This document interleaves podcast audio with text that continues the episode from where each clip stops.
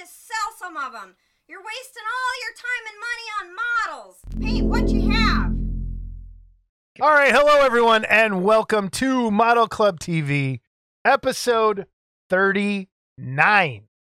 39. Holy cow. How'd we get this far? I, I don't know. And you haven't murdered me. Uh, There's still time. How are you. Scott? As always, Scott man. Johansson, my lovely co host. Why am I a co-host? I, I feel like I'm second fiddle. Co host? I'm a co host too. Okay. Well, clearly I'm the talent. Anyway, Oh, how are you, sir? Why we why we go?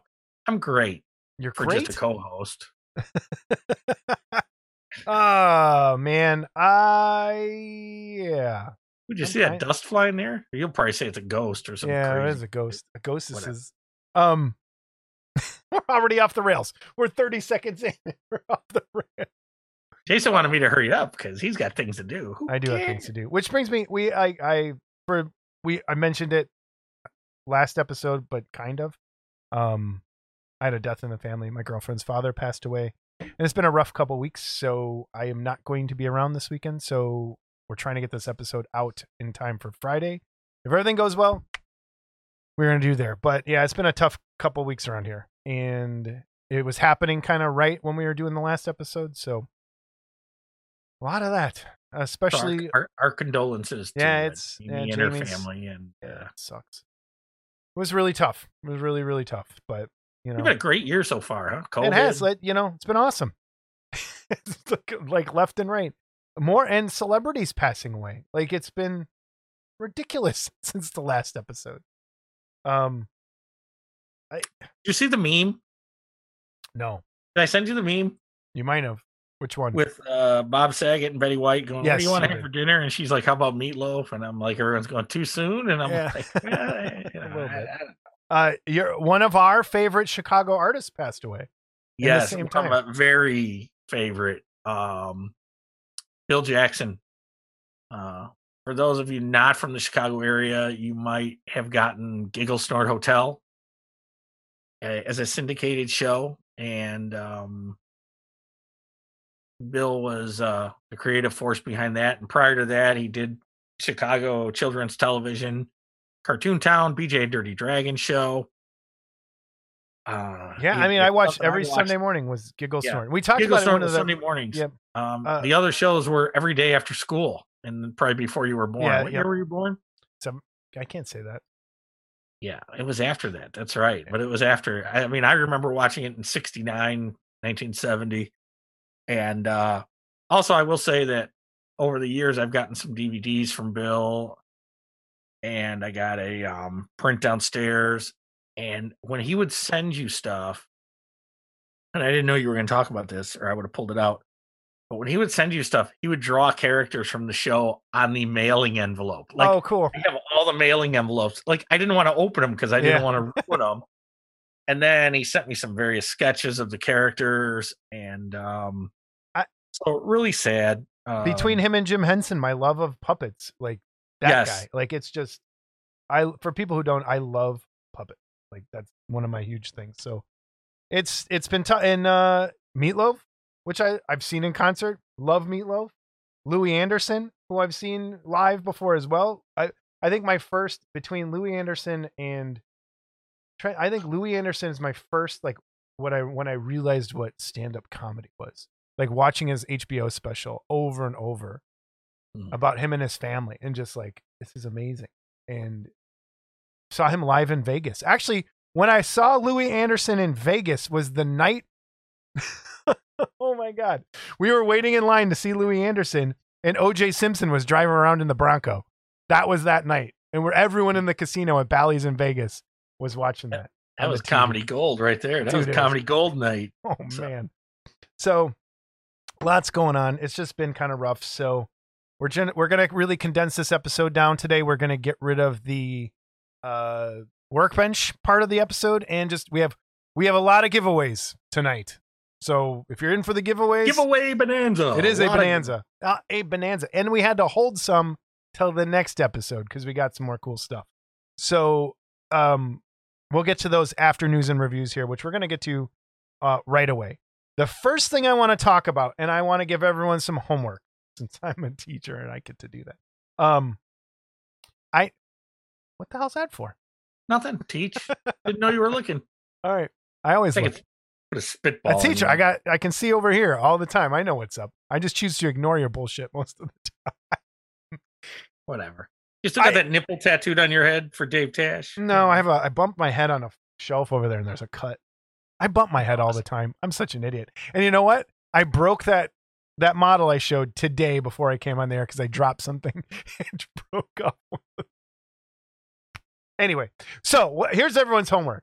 I want everyone to go on YouTube and go to the Figure Kit Garage, Brent Krug's channel, and subscribe because they're they're very supportive of our show and he does some really really good in-depth reviews of a lot of the kits that have been coming out recently and i don't think he gets enough play. I think we've talked about him before on here. He's a he emails me all the time with stuff and uh please everybody go subscribe to the figure kit garage. Hit that bell on him and because i i do not think he gets the enough of what he deserves over there so please check him out subscribe great reviews really nice long in-depth gives you a little bit of history of stuff too as well but great channel subscribe brent krug figure kit garage and we have something from virginia I want to go on record as uh saying that I am subscribed already.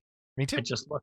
Yes. i have to you know what i have to think i don't know if model club tv is i think it is because once i s- subscribe on one like on my personal one sometimes i forget or get confused so i got to double check that but yeah everybody check it out figure kit garage on youtube please go subscribe what do we have first here scott Well, you know, we have our our our monthly or our bi-monthly uh Bublik picture here from Paul Gill.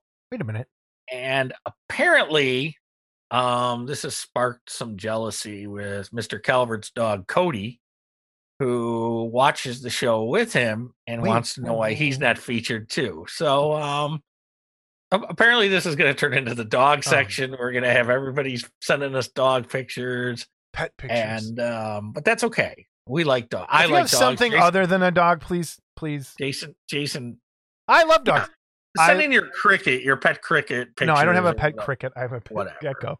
Um what kind of dog is that? That?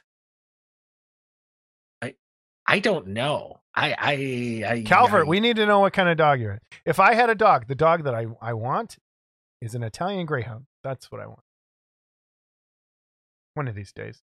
What's an Italian greyhound? He runs away from the police really fast. oh jeez. Okay. Has pizza and okay that's what I wondered if this is a whippet, but I'm not sure what that's a what whippet. I, I don't think maybe i don't know i want to know i want to know Mike, let us know. Send us in other pet pictures. Let's have a pet gallery at the end one day. Mm. She might have some whippet in her, but I don't know that she's Yeah, that's- entirely, that next- he's entirely whippet. Yeah. But I'm looking at the whippet pictures and it, it could be. Maybe. You could be right. All Okay. right, Mike, let us know. All right. What do we have first from Paul Gill? Paul Gill, No. wait, wait, so I don't forget this time. Oh, please hit the Paul. No, wait, this is not the Paul Gill time. Don't hit the button. Oh no, I hit the I'm editing. Oh, you idiot. Okay. Okay. What do we have? We have from the Yagher Army, A Yagher Army exclusive another Yagher Army exclusive that you need the card for?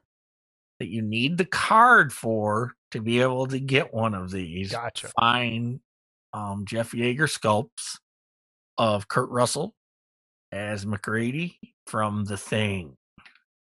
And here are some photos. And this thing is, Dude. you know, and I, I used to argue with Steve a lot because I've never seen this movie. And, uh, and now, uh, Paul has thankfully picked up the slack and given me shit about movies I haven't seen. So, um, but this is really nice. This is this is a beautiful bust, and um, there's also going to be some swag that goes Some with it here, swag! Yay! and um, so there we go. So that's going to be the That is a uh, that is some really nice swag. So you get Arctic State bust. Oh, this is good stuff, everybody. And I don't know what the pricing is on this just yet. Okay, it's Um, okay. I'm sure Paul will let us know when he knows, or if he knows, he'll say, "I told you," and I didn't put it on. Who knows? But anyway, um, so this is this will lead us. Let's lead this into our first giveaway. Why don't we? Yes. So go ahead, explain. We have three more. Uh, the Yagher Army was generous and has decided to donate three more Yagher Army membership uh, cards. So, um, I don't know. What do you want to do for these? Uh, I think we just have to them do this- email us and um, uh, comment below. No, you know what? Let's do that. If you, this one for the Yagher Army card, if you would like a Yagher Army card, send us an email at modelclubtv at gmail.com and just say Yagher Army card, and I will put your name in the drawing. So you'll have to email for that one. Do And not needless- comment. needless to say, if you already have a Yagher Army card, you don't need a second one. Please, yeah. Okay. So all, just people who need that, email us and we'll put your name in the drawing for that. The other giveaways later in the episode will be comments below here. But just for the Yagher Army card, email and you'll be in the drawing for that. Put in there Yagher Army that? card. Do you have a button for it? Oh, yeah, For the, the button's up. It's up right now. I can't see that because I'm not privileged. I know. Okay. So the next uh, that I have up here is Typhon Studios uh, Millicent Patrick. It's coming very soon. I Very believe it's soon. already in rubber. I think I saw the pictures today when I was scrolling st- through stuff. And pictures. um, these will be coming very soon. So contact Mike and uh, get on the list if you're not on the list already. Typhon Studios. Do they have a button? No, but I think we should probably end up making one. Yep. And uh, I got a little sneak peek of some of the swag you can get with this as well. And um, so there we go. Cool. And um, again, Mike was on a couple episodes ago. Super nice guy. Uh, great castings, great presentation when you do get stuff. So, you know, between this and the Yagher Army piece, these are two quality Jeff Yagher pieces that are coming out. Yeah. So, um, what do we have coming out from our friend Mr. Paul Gill? Because I he's communicating with you now. So, uh, Because he knows I'm more responsible. Uh, here's the Paul Gill button. Because you've seen the movies, that's why. I, I think that's exactly why. Here's the Paul Gill button. Hey, Paul Gill. Uh, head over to Gillman Productions on Facebook, and if you want are interested in any of these things, and they will, uh, Paul will hook you up. So, first is from a movie that everybody knows. It is uh, the Palace Security Bust, and when I was a kid, I always loved this thing, this character, because I thought they looked like orcs, and they kind of do.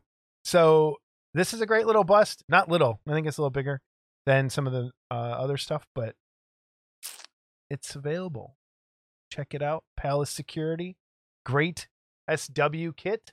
Which there, I mean, and then we've talked about this before. There aren't that many of them, so support them when you can. I like I the base. Yeah, the I base- like the the base is has everything to do with that character and the palace because there's a monster that lives underneath, and that's the skull of that. So it, Okay. it works. It goes together. And I don't want to see Is any of these names. Is that a uh, a walker? No real, no relation, by the way. Is that a walker uh, foot at the very bottom with the four prongs sticking out? It kind of does look like that. Yeah, I like that. I like that's the Yeah. kind of stuff I like. Yeah. So So cool. very cool. Um, so he sent us. Paul also sent us. This was uh his first. Paul Gill and Tony Gibson started working together and collaborating on some stuff with a lot of these Fulci uh, zombie and other horror movies that he's done. And this bust is also available through him. The Zombie Two. Uh, you'll see some more of this stuff in the gallery later. Um, Paul just fired off so many stuff, so much stuff at me this week. Uh, but the so this what they're working on now is from the movie Frankenstein's Army, which if you have not seen Frankenstein's Army, go watch Frankenstein's Army. It is not an Oscar winner, but it has some really cool designs and uh it's basically like if there were still Nazis experimenting on people and kind of stitching people together and making Frankenstein style creations out of everything. So there's a ton of stuff in that movie to kind of uh, take from and work with, and these are the first two, and the amazing stuff. And this is in the movie. There's a creepy little teddy bear head body thing going on, and this is I think grabs it perfectly and some great stuff they got coming out. So again, Gilman Productions along with sculpted by uh, Tony Gibson. So some great stuff that's coming out from them in terms of that. What is this? A Kong? This is a Kong. Um, the one on the left is 11 inches. The one on the right is seven inches. These are 3D printed and sculpted by our very good friend Tony Cipriano, or as they pronounce it for real, Cipriano. Cipriano. And um, he doesn't have pricing yet. He's not taking orders yet. Um, Tony loves printing so much that he wants to wait till he has a little stockpile of them and then he'll start selling. But it's available in two sizes. I love the base. Yeah. Um, and Tony's classes, of course, are still available. And um, yeah, Tony just keeps cranking them out. All right. Our well update, our well winner And- update. and our weekly or Bi-weekly. bi-weekly uh update from my good friend well winner um he sent me this today this is not for sale yet so Okay. this is still i think there's still some work that's going to be done on this but a lot of people had asked me is he going to do the herculoids well i think you have your answer is yes he is This is something I Um, really want. I love the Herculoids. Now, I think what he's going to do is take that rock down a little bit so we see more of Zok in the back um, than just his neck. So I think he's going to bring that rock down a little bit so we see more of Zok. Zok's rock is going to get moved. Um, so this is what he emailed me today. That when he puts this up, it's going to have an int- introductory price of $50 for the STL. After that, after the 31st of this month, it's going to be 85. So, you want this, hit it fast up on CG Trader. hmm And um anybody that wants me to print this, uh, if you want to commit now, I I could probably commit out at the fifty dollar price, but after the thirty first, if you commit to me after that, it's going to be more. It's going to be the eighty five dollar price, and this is not going to be a cheap. I I can't even give you a cost of what I would charge to print this because this thing's going to take a lot. It's it's I'll- there's a lot of pieces here. I'll do it for a dollar cheaper than whatever Scott. Oh, please, by all means, by all means, email Jason. Okay. Kidding. I am And- totally kidding. I do not have time to do it. Like we've discussed before, when I print things for someone else, okay, you're going to buy the file. Okay. And I just got done doing this for a customer. I printed Groovie Goolies mummy. mummy. I send uh, well a message. I said, send me an invoice for the file. He sends me an invoice for the file. I pay him. Okay. So don't think just because I buy the file, I'm going to give it to you. You're still going to pay for it because the artist needs to make money. I think, are we going to talk about this a little more later? Yeah, Okay. we have two controversies to talk about. Okay. Um, so the other things from Well, and I'm not sure if I showed the one or not yet. Squiddly Diddly. I love Squiddly Diddly. and this is a fun just a fun piece Yeah. and um i have a resin model of this too that jason peltz did years ago and uh i got it on ebay or somewhere i forgot where but i remember when he put it out i, I wanted to get it and i never did and then someone was selling one so i was able to get it finally but and then the little girl from magilla gorilla Aw. Wait, has he done OG. Magilla? yeah he did magilla Mhm. Okay. What about Grape uh, Ape? there's a good no he has not done the grape ape yet there's a good chance that mr peebles might be done too let's Okay. just put it that way i don't want to give too much away but there's a good chance All right. and then also from well uh the ant and the aardvark and yes the ant is a little bit out of scale with the aardvark And all I can tell you is print it smaller if you want, but printing that thing as skinny as he is would be tough.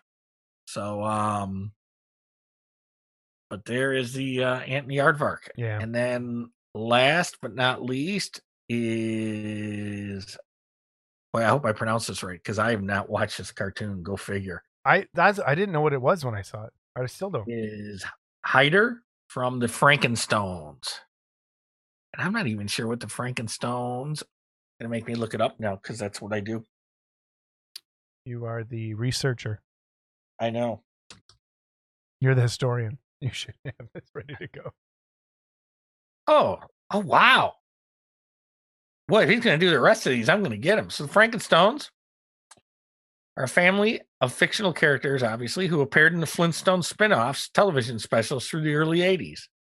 Look at that. Um and uh holy cow, if he does the dog and the oof. Well, I, I now I'm Scott, interested. Scott's heart is palpitating. Okay. Yes, it is. So um anyway, that's the first in that series. Excellent. And again, support this. This guy does such great work. And um yeah, especially you 3D printers out there, man. If you love this stuff, beautiful. Yep. This guy does just beautiful stuff. So well done. Well. All right. This Batman. What's this, Scott? this is a piece I got in the mail. And so Paul Gill and I were talking, and he actually brought this piece up to me and how good it was. And we're both fans of um, the Frank Miller Dark Knight series from the early 80s. Which you forced me to read at gunpoint. Yeah, and you didn't like it because you fucking okay. idiot. I didn't. I did so, not, not not like it. So anyway, um, Joker looks a little weird, but you know. well, it all looks weird. It was a strange new No, style for back then. And this is based on the cover of issue two. And so when he told me about this, I went looking on eBay and they were going for like 250 bucks. And it's like, I'm not paying 250 bucks for this. And then I went on Big Bad Toy Store and they still had them for 119. And so I picked it up in Big Bad Toy Store for 119 and it's sitting up on my shelf. As you can see, it needs some dusting up there. But uh, I really like this and the colors are great. I know they look really bright, Yeah, but if you look at the magazine, they were. as a comic, that's what the colors were. So this was a beautiful, beautiful piece. And uh Paul and I got into a discussion about this whole Frank Miller Dark Knight thing. And so Paul told me how he met Frank. And uh you know, he he made the mistake, he's gonna kill me, of sending me this picture of a very young Paul Gill and a young Frank Miller Oh wow. and Okay. uh and that's a DC, that's a Frank Miller Dark Knight statue as well in the background there. But uh so Paul sent me that picture and uh look at the player, player with the collar up and uh you know. That's awesome. So um but yeah, still wearing sunglasses though. Yeah. So sorry, Paul. I had to share that one. I hope you don't get mad. That We're not making funny. I, I think it's cool. I, I I think I showed some young pictures of me on here one time, and it's it's uh Jason, did you ever show pictures of yourself with the long hair? Mm, I don't know. And we should put some of those up. I'll find So one. anyway, I'll put um, it right here. right here. Okay, there you go. No, I think I showed one with me wearing makeup, didn't I? Yeah. There's remember? no telling. Part of the traveling bondage. No, that was different. That was when I was. So anyway, um, I had my own little story about meeting Frank Miller before this even came out, but I knew it was coming out. So uh he's a really gracious guy. Uh back then, I don't know how he is now, but back then he was cool as far as I'm concerned. Uh so there there you go, Paul. Sorry. I Uh, still think it's cool. So Speaking um, of people sending us stuff, Gary, Bu- uh, well, Gary, bunch of people send us. We have really cool gallery stuff. Uh, but Gary Buck sent us some pictures, and I wanted to highlight this one. The rest of the pictures of this will be in the back. But he was experimenting with some UV paint and UV light and some fluorescence.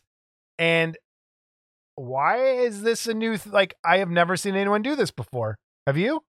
no, it's cool. This is badass. And please check the gallery at the end for the other when he hits it with different lights and what it looks like in regular light. And it's like there's some cool stuff to be done with some UV light and, and UV paint and some fluorescent. Like it, it's I love it.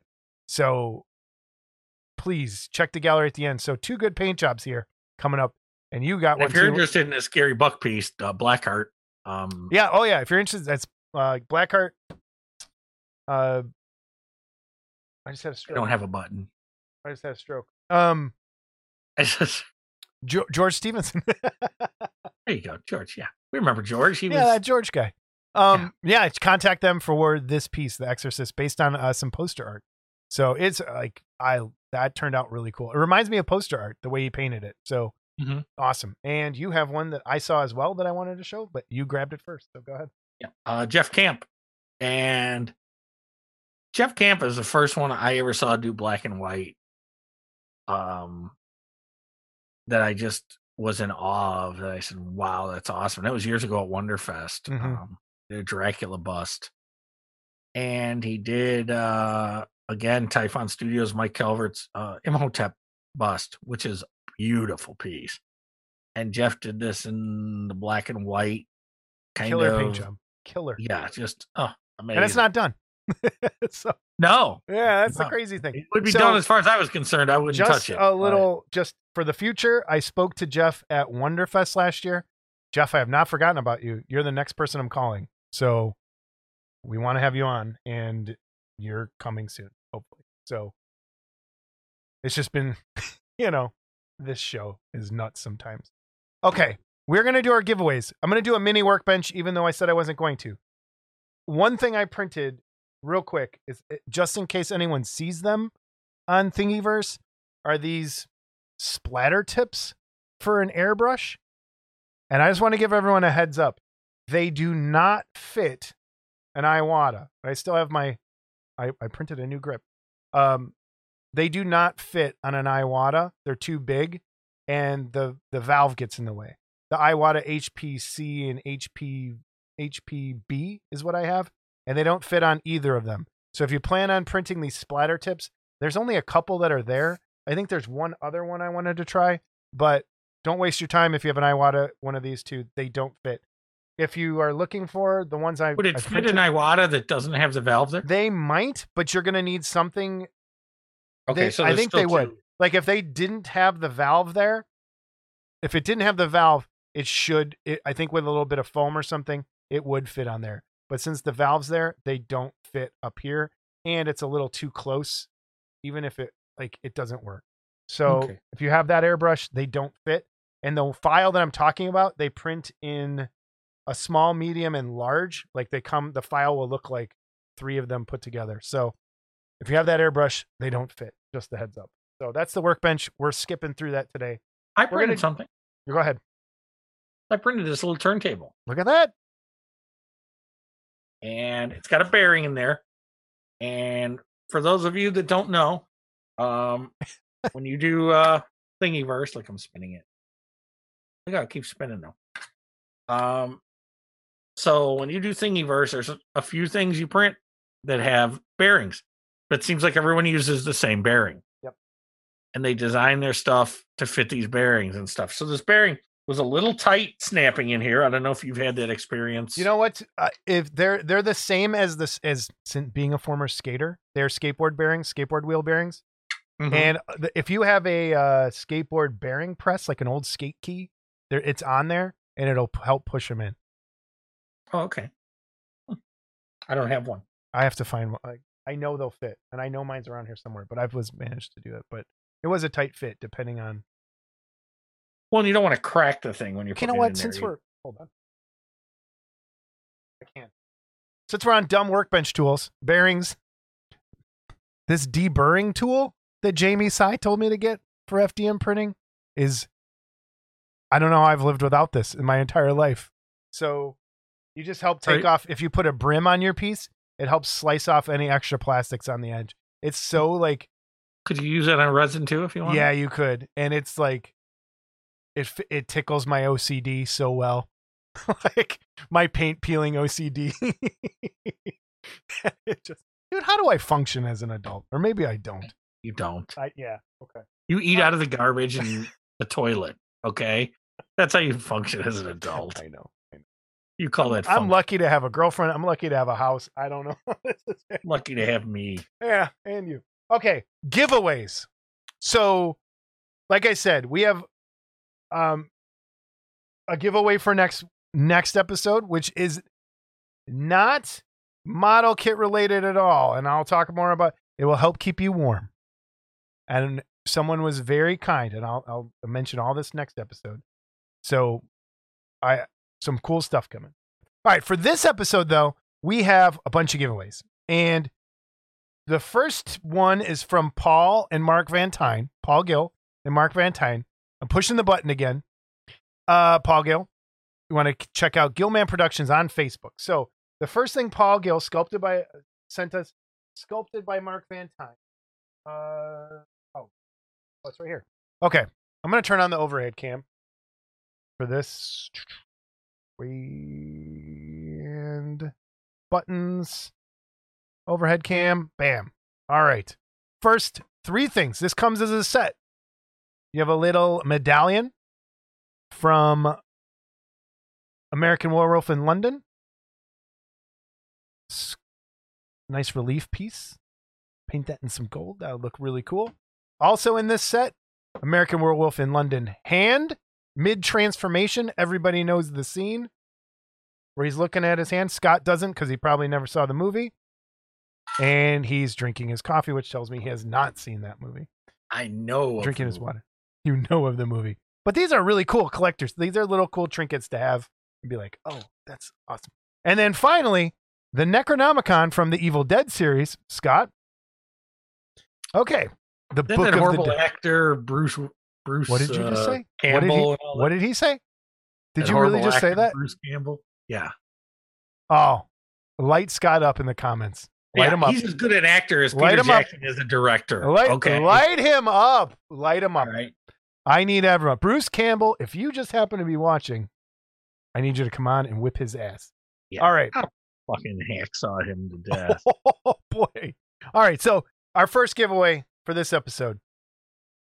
That is a that's a nice set of stuff. Again, sculpted by Mark Van Tyne, graciously donated by Paul Gill and Mark. So thank you so much for these. That's our first one. Absolutely. Thanks, guys. Excellent piece. The next one is the uh, collaboration between Paul Gill and Tony Gibson. And I reviewed one of Tony's pieces for AFM from the zombie, the fat zombie. I think zombie 2. So this is from Zombie Holocaust. And here's what you get a nice, these are, I love these little solid busts. Nice little tribute pieces. And they let you just go to town on your skin tones, your gore, because that's what these things are. They are splatter, grindhouse gore movies, and they're not for everybody. But the people that love this stuff, you're gonna eat this up. So they Tony Gibson has a ton of these available. Please check him out over on Paul's site and let's go. Let's get some more of these out there. But thank you again for this giveaway as well. Again, please contact Paul Gill if you want to get your own and you don't win any of these, or check out what he has. If you want to see more of these, Tony has sent in a bunch of pictures. Well, Paul sent them in, but Tony sent in a bunch of his paint jobs, a bunch of his sculptures, and they'll be in the gallery at the end of the show. But check them out. Please check out. These are the great uh, giveaways from Paul Gill. Thank you. All right, our next giveaway is because of our guest this episode is Todd Powell and Michael Berglund, and they're on to talk about some of the collaborations they're doing and what they got coming out and they have both graciously donated some things for us. So please check this stuff out. The first giveaway is Todd is produced, but here is the gi- is it Gigantor? What are the gigantic mommy bust? Gigantorora. Yep. Gigantorora. I think it is. Gigantorora, that's how you say it. Uh, and there's a little cobra head that comes with it. I didn't just want to unwrap it. That's been 3D printed. This is a nice hefty hunk of resin, and this is. I'm going to turn on the overhead cam again, so you can see it up close. But there it is, detailed all around. So stay tuned for the interview because he kind of talks about how he goes in and his process of making these. So it is not just a simple scan and print. It is a lot of just resculpting based on some very vague, uh, basically images that he captures. And it's just kind of capturing the image of what an aurora, like tribute piece actually is when it comes down to it to kind of get the essence of what that mummy kit was originally. So this is another thing we're giving away. Scott, any comments? You jealous Um, that I'm holding this? I am because I kind of want it. So, um, Scott, when I said I got it, he said he wanted to put his name in. I said he couldn't. but I can't. So, you're gonna have your stepson do it? Is that what's happening? no, no. And Great idea. If anyone in my family wants to enter, you know, we have to put one of those disclaimers. No family members can enter. Oh, employees. not let that happen. um, All right. And the other kit, sculpted by Tony Cipriano and put out by Escape Hatch Hobbies. And after I started showing this during the interview, I went and purchased one for myself because I think this is pretty badass. This is Frankenstein's Monster tribute piece as well to the, well, what is it? The, say it again. It's the, what is that line of kit? Monsters from the movies, right? monster Or- scenes. monster scenes. Uh, it's a tribute to that to kind of go into that series, and you have an option. Not only is this one come with the Son of Frankenstein uh, fur vest, but it has the regular monster's jacket. So it will come with both of those, and it's a 3D printed kit. Pieces here are amazingly well printed. I I love it. So, and again, I just went and bought one because I liked it so much. This is a great piece. Tony did a great job. Todd did a great job. So, we're giving away all four of these things today. And these are just gorgeous. Like, this is a great. Wait, let me go back to the regular camera to get an idea how big it is. Uh, let me get it. This is with the jacket. Boom, I didn't drop it. So, that's how big it is. And I love this size. It's like perfect. Perfect. So, that's where we are. Scott, how do we give these away? Eh, Eh, just give Let's them to just- me. what? Just give them to me. No. In the comments, same as usual. Just say, I'm interested in all four, or leave the ones you're interested in, and I'll write that on your ticket and we'll go through and pull it that way. So, No all right. So me- that's our giveaway for this episode. And I, you know what? Just leave your comments below and we'll figure out who wins what. If you want all of them, just put all of them and we'll put your name in that pile. You want the zombie holocaust, just say zombie holocaust. If you want the Frankenstein, say that. If you want the uh, werewolf, American werewolf in London pieces, say that. But these go as a set. You can't get these individually. Those are a set. So that's our giveaway. Thank you for donating, Paul Gill, Mark Van Tyne, Tony Gibson, Michael Berglund, and Todd Powell. Thank you so much for all of that great stuff. I you guys rock. Yeah. You guys rock. So before we go on to our interview with Michael Berglund and Todd Powell, Scott and I had some stuff we wanted to talk about. And we're trying to keep this short, so we're going to have a pretty quick discussion. There's some stuff Sure. going on in Hobbyland. Well, Which one do you want to tackle things- first? Are you in focus? Yes. Which one do you want to tackle first? Scott? One of the things I would like to discuss is people printing things that they buy on um, CG Trader or whatever, and they print them, and then they sell them. And I, I don't have a problem. You should be paid for your printing, absolutely. Okay. But CG Trader is a little confusing with their royalty license, but I did find a screen grab that did say this does not give you the right to print and sell. Okay. Um I want to read it right here and I should have put it in here. Royalty free license. Product may not be sold, given, or assigned to another person or entity in the form it is downloaded from the site or in a 3D physical form. Okay. So basically, what that tells me is, and, and I've been saying this from the get go if you're going to print for someone, no one's saying you shouldn't be paid for your printing. But in the price of your printing should be the cost of the file. And make friends. I've made friends, good friends with Well. And Well, let's see if he says that. But yeah, and yeah, that's what someone else saw too, and they found out the hard way. But um, you know, so the thing is, what I just recently did a Groovie Goolies mummy for a guy. A guy. And I got a guy. I got a guy. I don't want to mention his name because he might want to be, Yep, yep. you know, whatever. But yep. so, um, in the price of that, I figured the amount for the file. When I got done, I got a hold of Well and I said, "Hey, um, send me an invoice for the mummy," and he sent me an invoice for PayPal, and I sent him the money. And again, these guys are feeding their families with this. Okay. I don't have any problem with anyone printing, making money off of printing. Okay. But by the same token, the only reason someone's buying that print is because an artist created that print. And I want to just So- jump in right there for a second. Sure. Um, a lot of these guys aren't here in the United States either, because a lot of the Mhm. guys that I, uh, uh, Megs and Carlos, these are people that don't live here, and ten dollars here is a big difference somewhere else, and it goes a long way. And, and please keep that in mind. And the other thing I do want to say though is, we're not saying because there's and the and the thing that I think makes this very confusing for people, and and there it is confusing. It's not for people. It's confusing for me as well. Is that every time you buy a file, there's different rights for that, and depending on where you bought it and how you bought it, you have Mhm. different rights as well. So like on Patreon, for if you follow somebody on Patreon, some Patreons will say for five dollars a month you can print as many as you want and sell as many of those prints as you want. Like the one guy you follow, right? Right.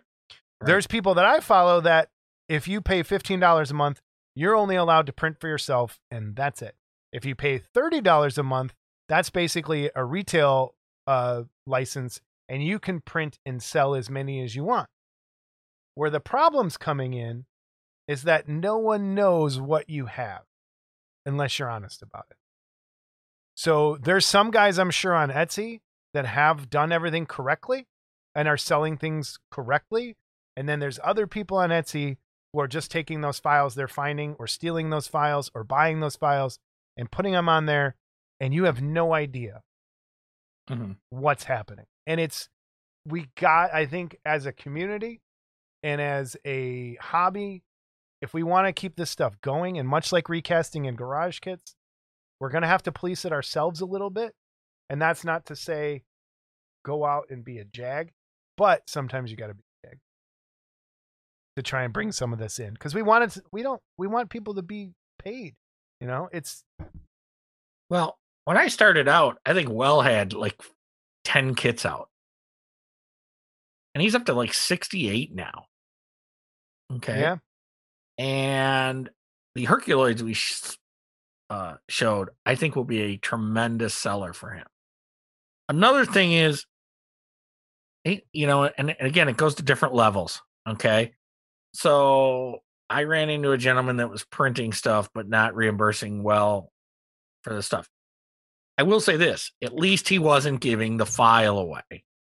That's Okay. a whole nother thing. And and when you see people, you 3D printing guys either getting into this new or whatever, when you go on Etsy and you see STL files for sale, go to CG Trader, go to uh what is it, Cult 3D, Yep. go to My, My Mini, Mini Factory, Factory. Yep. Any of those places. and and I'm not saying there's not any underhanded shit going on there, but for the most part, that's pretty well policed, and you're going to be buying from the original sculptor. Yeah. Okay. There's still And you can And I'm see- sure there's yep. people selling STLs that are legitimate on Etsy, but find out, do your homework. And I think? I've seen people take a free file that they found somewhere and try and sell it somewhere too. Yeah, It, it's it, it's tough, and if you're not Well, buyer it- beware, but- yes, yeah. Buyer beware and educate yourself. please. I think that's I think the best advice is what you just said. If you see something, if you're on Etsy and you see an STL file or a print, go to any of those other sites and just search and try and find it. See how much the price is, see if it's comparable, see if it looks suspicious. Ask the person, like, hey, do you have the right to sell this? Just come right out. If you're not sure about it. And if they're Mhm. not, don't buy from them. Try and do it the right way. It's the best way to do it.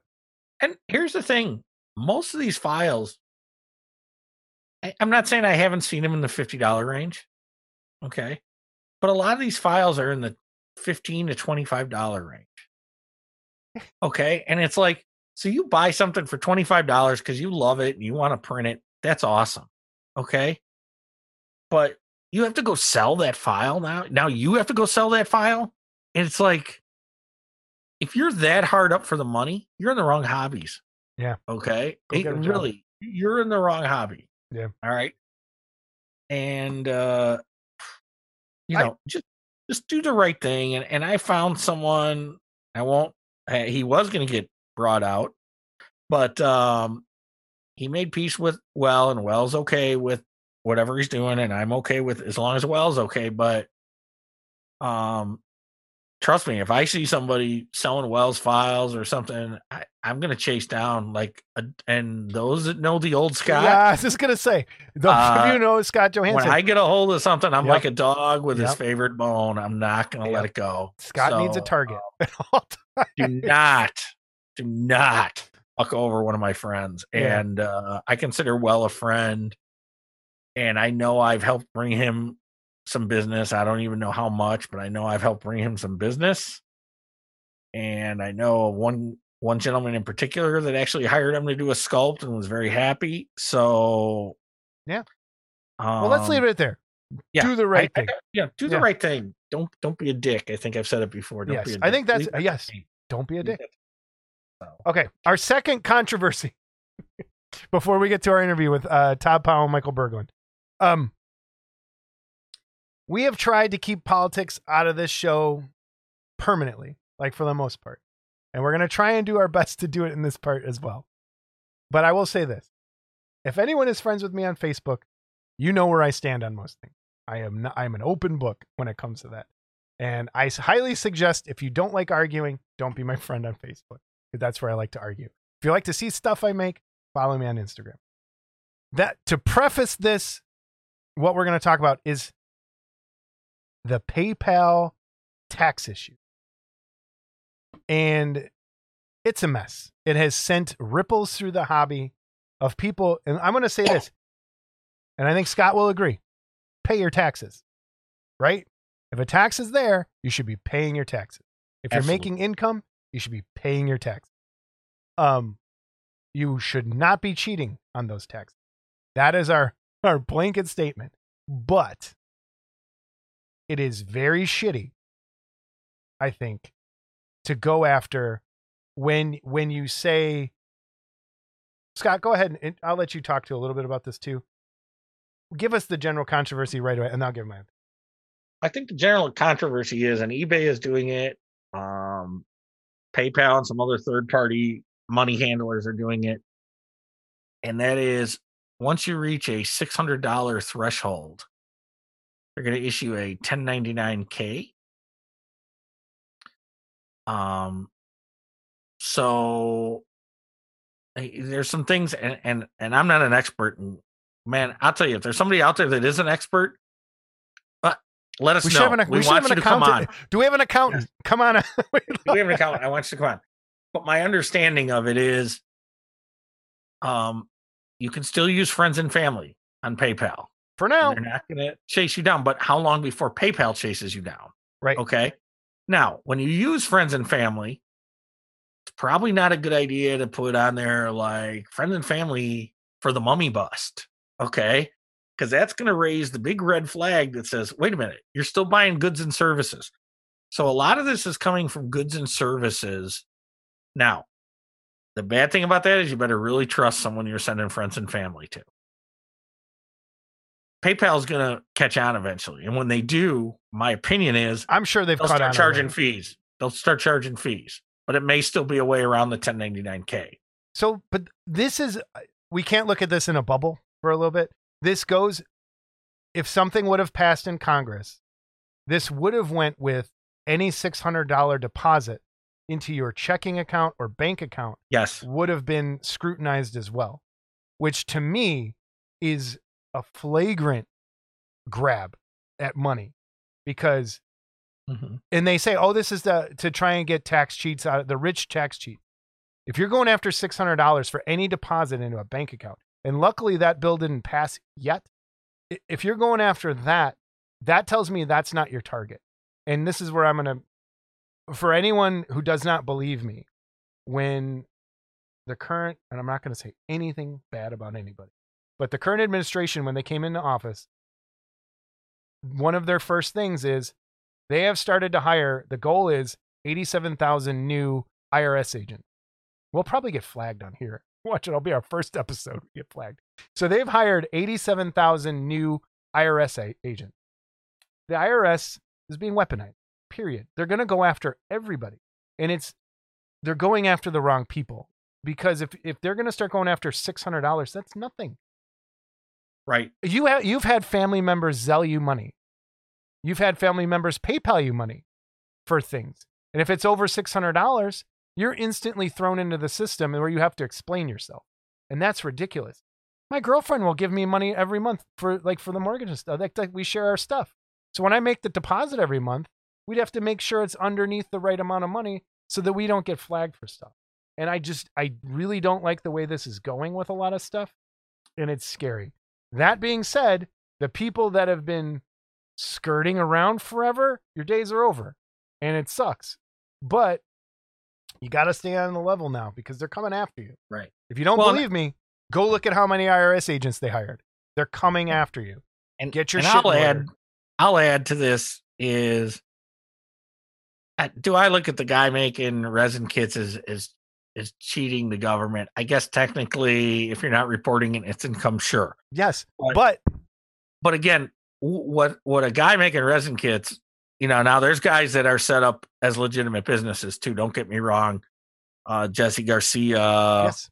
you know, uh, George Stevenson, they're set up as legitimate businesses, and I'm I'm sure they have been above board forever. But the average Joe actual garage kit guy, okay, um, it, it, it it's it's peanuts. They're coming after him for peanuts And that's that's the under the scary thing. guise of other things and and, Mhm. and again i don't want to get political and because my fear is regardless of what side you're on this side's done it but i don't see the other side repelling it because once they got income coming in they're gonna keep it coming in Mhm. and it's just a shame because i think it's gonna affect how we do business we're gonna go back to the stone ages of checks and money orders again Yeah. okay Remember that I, I was done when we first started talking about this. Go into the go into the currency exchange to get your money order to send to send somebody that you bought something on eBay to. Like, Yep. and I, I guess I'm ch- the one. Or they one, take a check, but you got to wait till the check clears. Yeah, And and again, it's all about trust then at that point. I have mm. one, and this is dangerous. I have one client that I paint stuff for, one, and it's only because I really like the guy, and he just sends me a box, and there's cash in it, and he just and it's not a lot of cash, but it's like here's my envelope, and we- we're like luckily nothing's address got- is. I know. luckily nothing's gotten lost, but it's like that's what it's gonna be. Like it's just gonna be people hoarding money into their bed. But like you said, then if they if they pass the other thing, where they're gonna It's and, and so what it's gonna force you to do is is from my understanding of it, maybe I'm wrong. My understanding of it is you're gonna have to keep meticulous records. Okay. So if Jason and I go to dinner and I pay for it and he Zelle pays me his half, he better keep track that was for half a dinner. Right. And I better well, I, I better keep track of that was half for Right. dinner. Or say to Jason, put a memo on there. Um to give you an Just idea, I recently uh I, I lent one of my kids um a larger amount of money and as I my was, parents have done too. and he just paid me back and I, I paid him paid me back through Zelle. That's how I transferred him the money. Okay. Now that's gonna be income for me. Okay. I'm going through this That- with my parents right now. When my last year, when my furnace died, I I had to come up with some money. They like help me out. I'm paying them back a certain amount of money every month to pay off that, and that would be income for them. When it's like, no, they loaned me money that went to a company, not to Mhm. me. It it's it's dumb. But anyway, Well, and then the eBay thing too, I'll touch on. So I have a lot of collectibles, Bowen statues, what have you. Okay. I bought these things and paid sales tax on these things 20 years ago. Okay.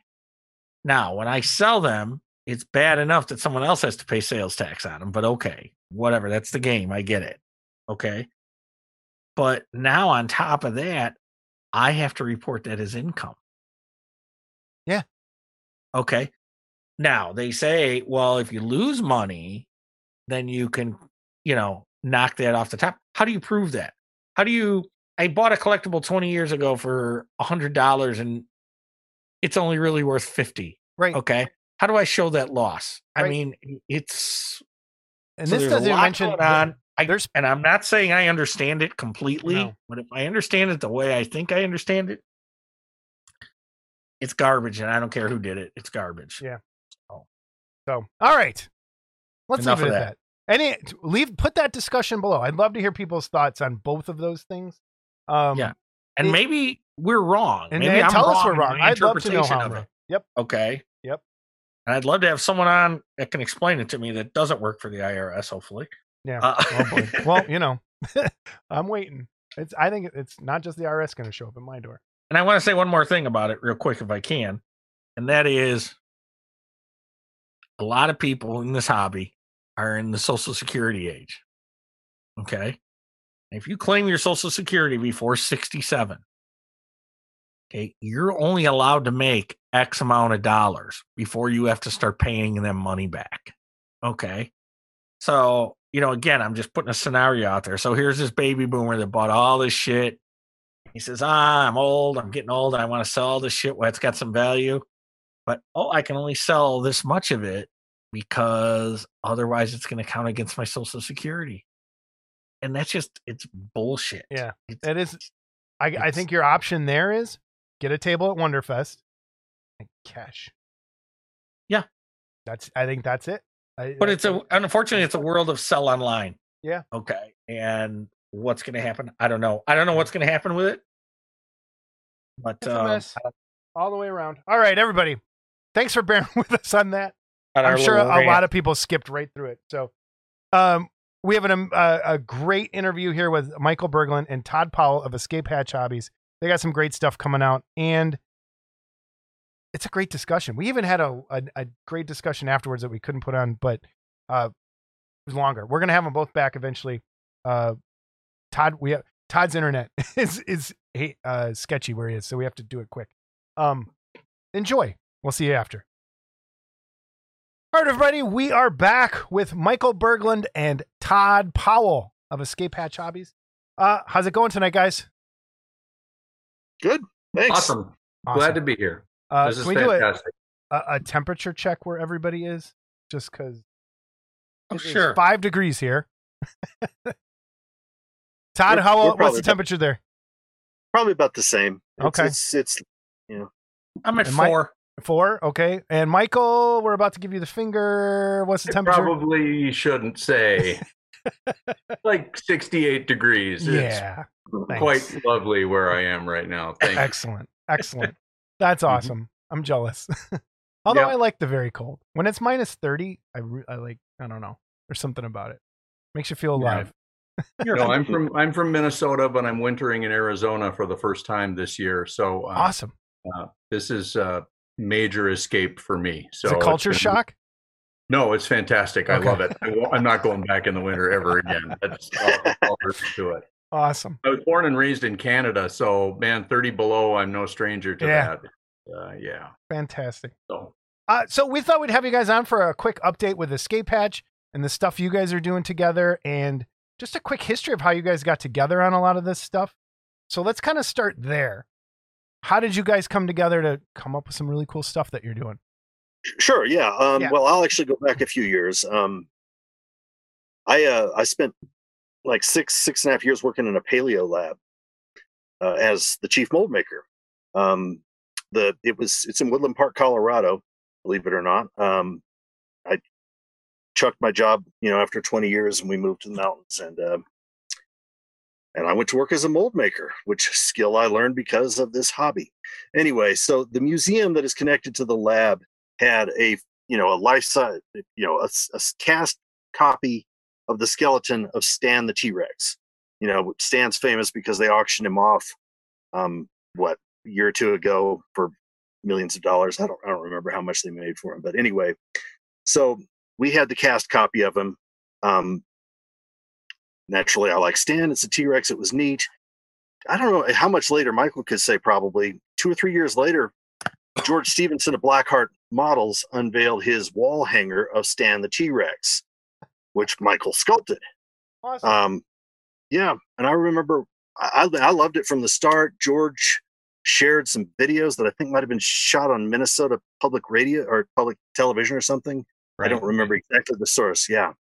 Um, and Michael talked about the, you know, how he got the job, the people who inspired him, all these people, and lots and lots of common names were coming up. People that, you know, my boss was routinely dealing with, Michael was dealing with. Um, so anyway, uh, and and in one of these videos, Michael showed himself, or well, somebody he, he was molding his bust, uh, the Stan the T Rex bust. he was doing as kind of a, I, we called it thixotropic mold. It was just basically a, he was kind of buttering the rubber onto the sculpture.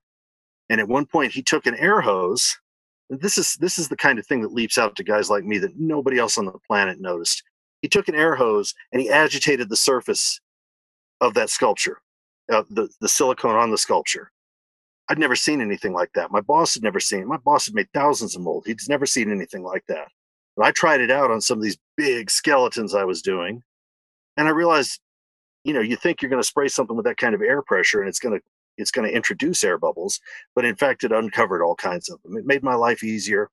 So, you know, all of a sudden, I realized this is a guy who knows what he's talking about. It's funny. I, I want to go later, on the record real quick is saying I've been doing this for years. Uh-huh. I have a little uh, inflator like for a bed or whatever. And when mm-hmm. I make a small mold, it, it only blows out at about 20 psi. And mm-hmm. yeah, I don't go right down on the piece, but I do go around the piece and you'll see the little air bubbles pop up and stuff. And uh, it does work. So, yeah. And, and we've never seen anything like it. I, I, I spent years teaching everybody who came in behind me. That's do this when you make this giant mold. It was, it, it it's, I mean, nobody who hasn't done it doesn't know that every now and then you think you've got something great, you're pulling it apart, and you realize you've captured this giant air bubble in there. Um, that solved it. I couldn't believe it. Anyway, so you know, we fast forward a few years. I left the lab to become, you know, run as eventually what became Escape Hatch out of my home, doing some um, freelance casting for other people. And a lot of my work is built around Aurora complementary stuff. Lots of lots of replacement parts you know, figure kits that are in the Aurora scale. It's all supposed to be targeting that these guys like Scott and me and, and Michael mm. who've, who've, been doing this for a while. I, I, guess Jason doesn't know what the hell I'm talking about. no, he Whatever. no. But anyway, doing it a so while. I, it's not that long. Yeah. Yeah. now I started paying attention to what he was doing. He introduced his spring heel jack, I think about a year and a half ago. Yeah. Which it's based on a an old comic book cover you know gold key or eh, one of those those you know comic labels that long gone. It's fantastic cover and he just he translated that thing to three dimensions perfectly. He's got his gigantorora stuff. You know I, I just i like that i like that i like that.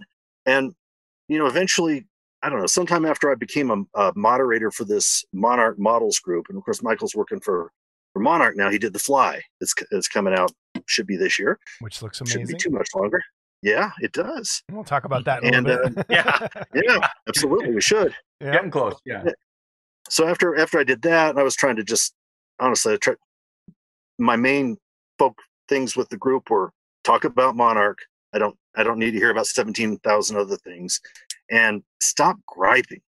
That's my basic approach to the group. There's a lot of people who who think you know when they put out their wish lists, you, they're actually considering it demand list. You know, this is what I want. I want it now and you are totally screwed up if you don't do it. I don't know. You deserve to go out of business and go to hell. Anyway, um, guys have two names that are the same that uh, start with L. yeah, I, I don't want to get into that. anyway. Michael got in touch with me shortly after that. He was getting ready to pack up and go to Arizona and uh, talked about coordinating our efforts a bit. And so now I'm, you know, it, it's kind of complicated. This this this house of cards we built around it because you know, some of his stuff is coming from Dean Millerman, who's a fantastic caster. Um, you know, he's sending he's Michael's having the stuff sent to me, and I'm selling it through Escape Hatch. Some of it is stuff that um, I mean, like I just I just molded the Gigantorora mummy bust. So and and we're doing some co-productions. Basically, some of this is still Michael's stuff. It's still his productions, but we're selling it with me in coordination with me. Some of it we're we're coordinating together to do some co-productions, and um, I mean, this was just a no-brainer for me. You know, Mike he approached me. He's our our missions were really parallel. It, it was it was it just worked out really well for me. Fantastic. I think that covers it. Yeah, that does. Um, Mike, your side of that story. How Well, similar? my side, well, I, I guess an awful lot of the same thing. I've been kind of on the fringes of this hobby since the 90s. Uh, met George Stevenson like in 1990, I think, and we used to do all the molding and casting for geometric design back in the day. Mhm. I did a Mummy for George and the Fright Night Bat, both of which are ridiculously rare Yes. uh, to this day. I, there weren't that many of them. My partner and I also built all of George's vinyl casting equipment, vinyl pouring when he did all the Star Trek stuff. So it's just been kind of like we've been little Swiss Army knives in the background for George as he's been working through his business. and uh, number of years flash forward, and I've, I've got a job. I was creative director at a brewery in Minnesota, so I've been doing beer labels for 10 years. And uh, I got back into photography in the basement and started shooting pictures of my Aurora model kits and uh, sent them to George, just like, hey, you like this stuff? This is cool. And his first thing was, uh, what's wrong with you? Why aren't you sculpting stuff for me? you know, like, and I'm like, well, we haven't talked for a couple years. We got together. And uh, so he really encouraged me, gave me a few uh, little things to start work with Blackheart, start up doing things with him again. And, uh, you know, he's like, why aren't you doing your own stuff? So Spring Heel Jack was kind of the beginning of all of that. And um, got into the digital realm more and more into ZBrush. I've been doing kind of a hybrid of actual clay sculpting and digital, but digital seems to me to be kind of where it's at. And I started selling it myself. And and the heap, I did that and then started doing busts. Well, when the time came to come down to Arizona, I'm I'm working with, hanging out with my mom down here and doing some family stuff, hybrid Mhm. of stuff. I went, wait a minute, uh, fulfillment is going to be a huge problem. Like I don't have a warehouse down here. I don't even have a little shop. None of that kind of stuff. And and Todd's stuff and Escape Hatch with all the little replacement Aurora stuff, to me, it just seemed like again, perfect. This is a perfect website that my stuff could live could live on. And so I just approached him. I said, "Are you interested in taking some of this stuff off my hands and working together on stuff?" And it, it, it seems to have fallen into place really quickly. You know, so Todd, both we're, you- we're both really happy. you bring it up, Todd. Your website's really nice. when I was going through it, like like last month for something, it looks really good. It's done really well, and you're it it jumps out at you as opposed to just you know here's my Facebook group or here's my webpage with just a price, and like it looks really cool what you've done there. And I really I think people need to head over there. Give the website address real quick for people. it's escapehatchhobbies.com and i need to mention okay harry malone is spock and uh, he's Okay. been a clubhouse administrator since before i joined which was back in 2001 um, he did the model museum for, for years and years which Yeah. is a fantastic re- reference now he's doing the, the clubhouse gallery which is just the continuation that you know the, the, the new tools that he's using harry takes this stuff and and i mean it's just amazing what he does with it. He has fun. He's creative. It's fantastic. I mean, I I owe a lot of what's worked about Escape Hatch to him. You should check out his the, the recent page that he did for the day the world ended. It, it's That's the one I was funny. looking at. It's- it- yes, isn't that Yep. great? It is really well and he, done. yeah. So I, I I could spend the next half hour praising Harry because okay, he he really it's a huge deal what he's done for me and for a lot of other producers. Scott, did you have anything before I just keep talking? Um, I'll just keep talking. go ahead, keep talking. wait. I'm looking at Todd's site. Yeah, I'm busy. I'm looking at Todd's site. Right. So, Uh, Michael, when when George brought the those early geometric kits to you, the the Fright Night Bat, and what did you say the other one was? Uh, I did a mummy. The Mummy. Okay. Uh, we did, yeah, we did a, uh, some bases for them, all kinds of different things. Yeah. Were you into the kits then, or were you just kind of like, oh, this is new, I'll help you build molds, and that's what got you into it, or So, were you just kind of all my Aurora kits are original. Okay. Okay. And I bought them on the shelf when I was a kid and built them. And uh, it's been so that's how long I've been into it. Okay. Um, um, I'm, one of my favorite stories was I found the creature and I found it on a, in a hobby store and I built it and I brought it into school for show and tell. I'm like, look at this cool thing that I built. and somebody says at the time, oh yeah, that movie was on TV on Saturday night. And I went, there's a movie? Like i just so uh, yeah i was a kid and i didn't know. So i, I built um, you know all of the uh, original monsters a bunch of the monster scenes the prehistoric scenes um, uh, the planet of the apes kits and and i put them all in boxes and i kept them i just kept them and moved from Canada to the United States, and somehow I had them in boxes.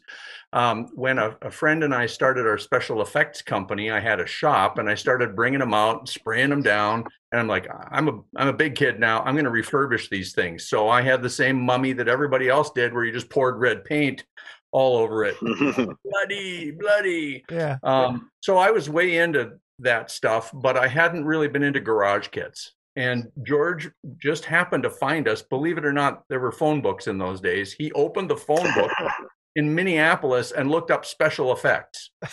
wow.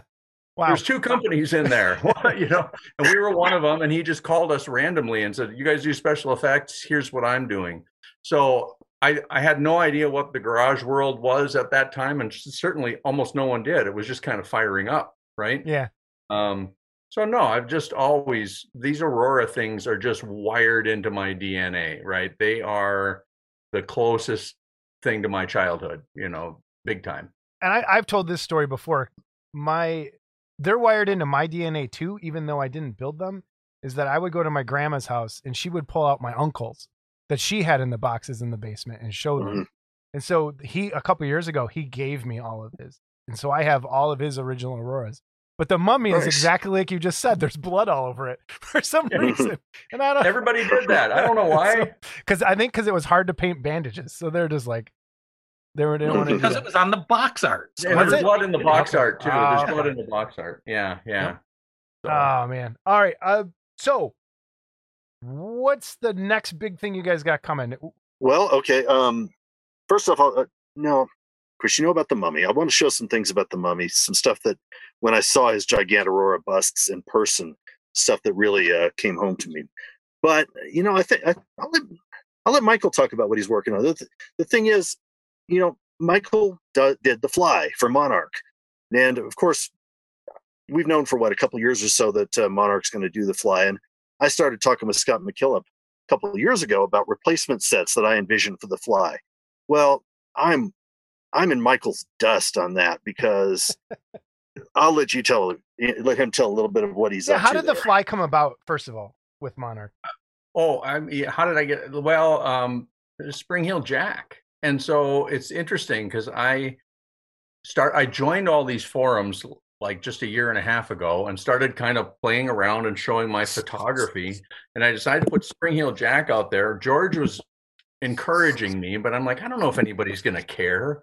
I called George and Mark Worthling and somebody else. I'm like, do you remember this gold key cover? And they're like, no, no. so I thought maybe I'm nuts. No one remembers this thing that's been haunting me my whole life. But I put it out there and I got enough response, and that kind of fires me up to keep going, right? Yeah. And so I said, yeah, I think I'm going to do this thing. And so I did it. I finished it got it casted, molded, and started selling it. That fall, after it had been out for a while, I got a message from Scott.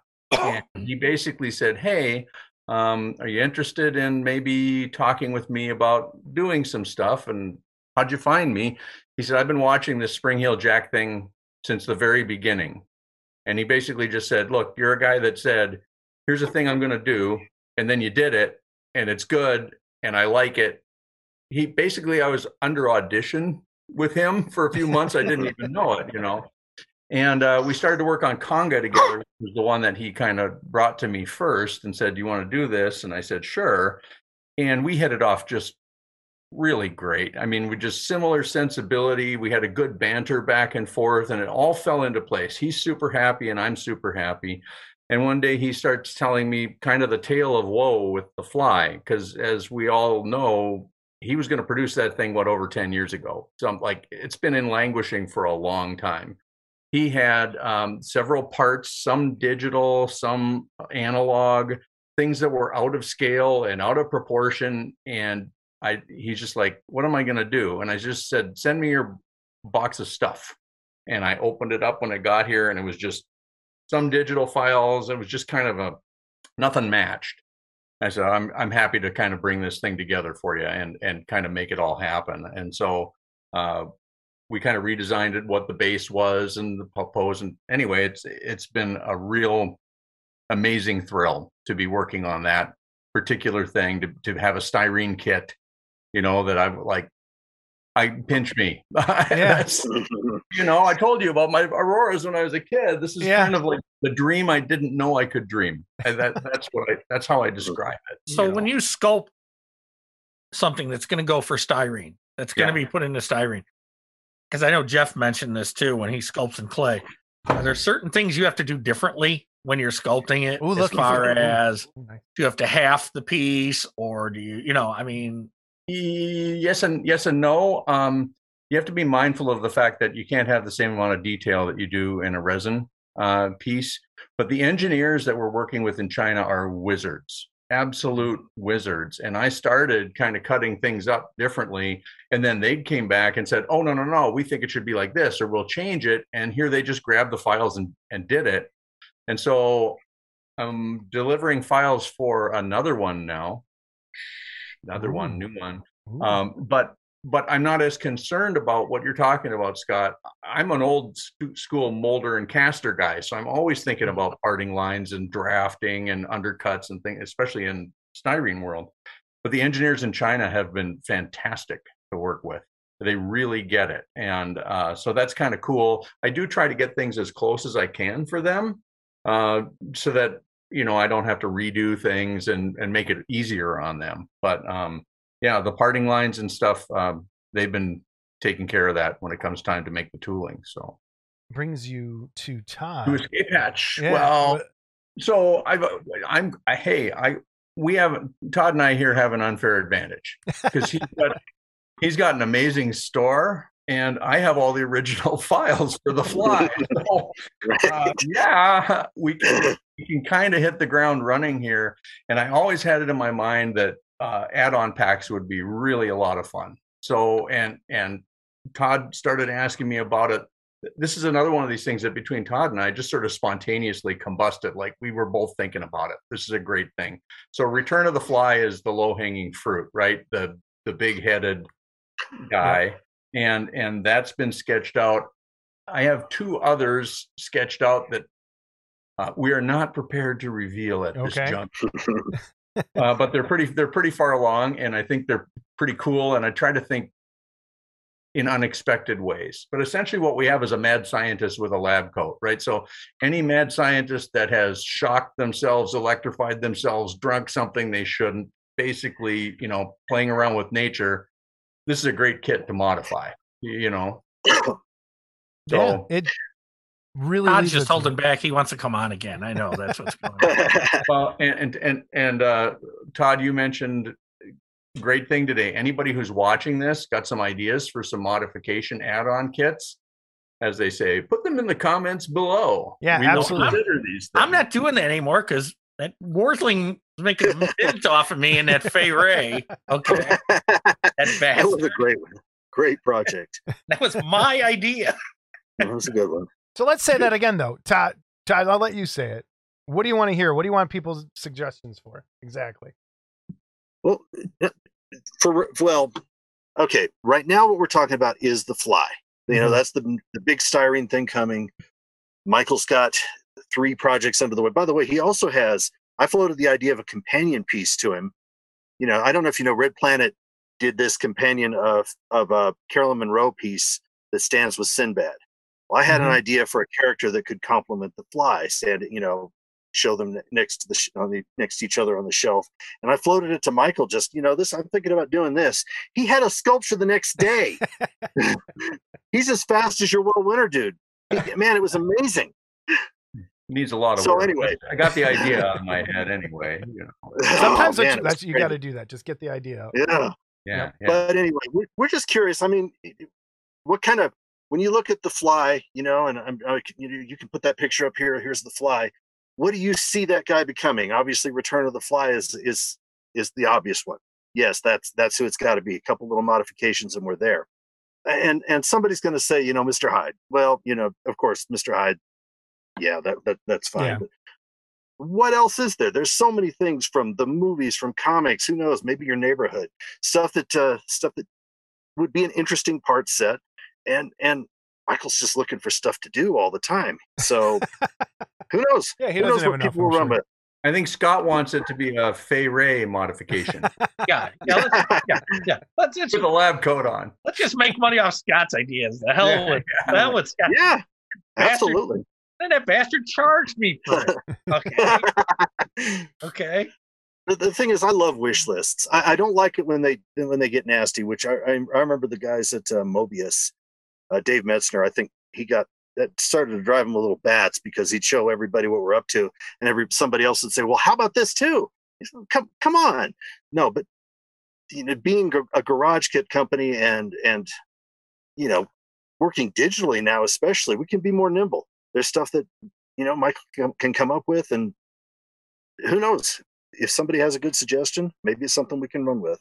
I'd be curious. That'd be really cool. Uh, I hope someone has a great one of our people. Please get something in there. Uh, let's talk about the mummy that you sent us. Oh, there he is. There it is to give away. So one lucky person this episode is getting Awesome. a giant mummy. I don't want to take all the parts out, but it's over there. Thank you again for this. But process for these. How do you do it? Are you looking it's at- all- Yeah. it's all digital. Okay. I mean, uh, and then I printed it out and Todd uh, cast it, mold it, all that kind of stuff. It's kind of like I, I try to take and think about what are- sort of the essence, what are some of the cool things about the original kit that I really like.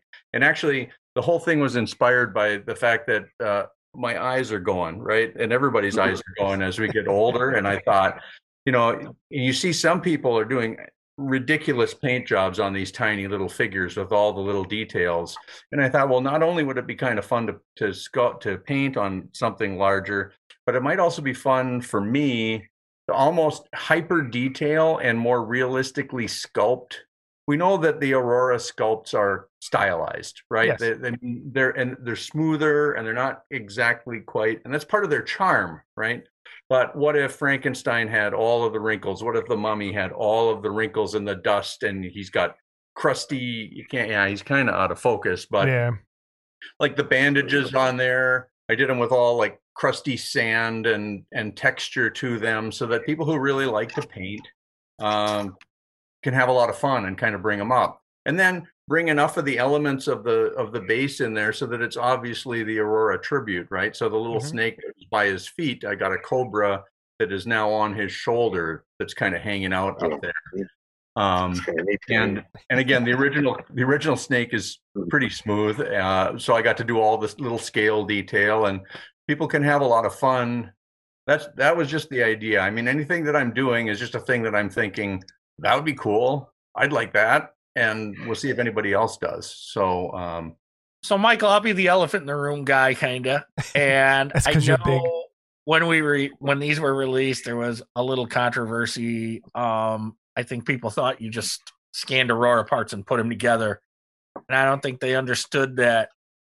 And maybe you know, and I, I know you'd explained it to me at one point, but you're basically kind of just getting the shape, really, aren't you? I mean, and Yeah, yeah, you're yeah. adding the details, and you're you know a lot of these details aren't even in the kit. right, right. So- the idea is to kind of hyper detail and, and hyper modernize, right? Mm-hmm. So when I was doing the photography of my kits and doing the, the the you know the lighting and the atmospheric photography, one of the things that I've been trying to do with my life in general is downsize. And I thought, well, at some point I'm going to get rid of these kits. At some point I'm going to sell them to a good home. Not yet. Not yet. Sure are. And so what I was trying to do was do a photo documentary of my kits so I'd have digital versions of them to to kind of look at.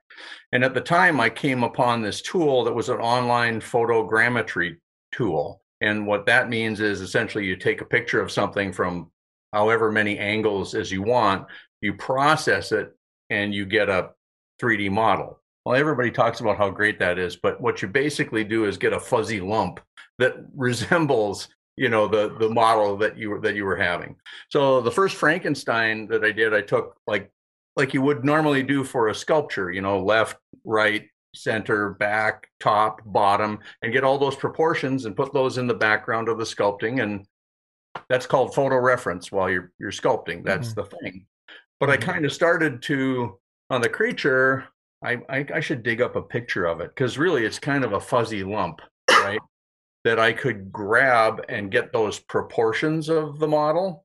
But then, so I've got a fuzzy lump that looks like the creature, and I know in my that right away that it's going to kind of match what's going on. I start sculpting on that. Um, that said, each one of these things is a little bit hyper detailed and a little bit different even than the original Aurora. And it's kind of funny that people haven't really pointed out these things. The gills on the creature are just a little because I'm kind of sculpting in my mind's eye. What do I want? What, what do I think is cool if I'd have been the guy that was working on this? It needs to evoke Aurora, but it doesn't have to be exactly Aurora. Well, Um, and I'm looking at the creature right now, the black and white photo on Yeah. Todd's website, and I'm noticing the head, and- maybe it does on the original. I've never stared at it that long. Looks more like the box art. Okay, it Oh, looks yeah. kind of, Interesting. kind of Yeah, more yeah. like the box art does than you think. You know that the, the original sculpt did. I, But like um, the mummy, his face on on the tribute is much leaner. You know, he's got much more sunken in, and I kind of, I kind of even more Karloffed him a little bit, right? Just to make it, it's enough that you know it's the Aurora mummy because there's distinctive things about that, but kind of brought it into a more. What if there was a garage kit sculptor uh, doing it? So, so that's the idea. It's a mix of it's a mix of a tribute and it's a mix of my mind's eye of some sort of perfect aurora figure that never existed if that makes any sense yeah It does. It really I, does. I like him. I, I like him. I, I like to. I liked. I liked him since the first one, and um, they've gotten better. I know I bought two for me at Wonderfest, the Creature and the Phantom. Um, so I, I mean, I, I do like them. The controversies, uh, you know, it, it's. I stay away from that now. I'm a kinder, gentler me. But um, these are, um, you know, like I said, it's not just an exact scan and, and here it is. This is a no like you just said, it's a lot of work.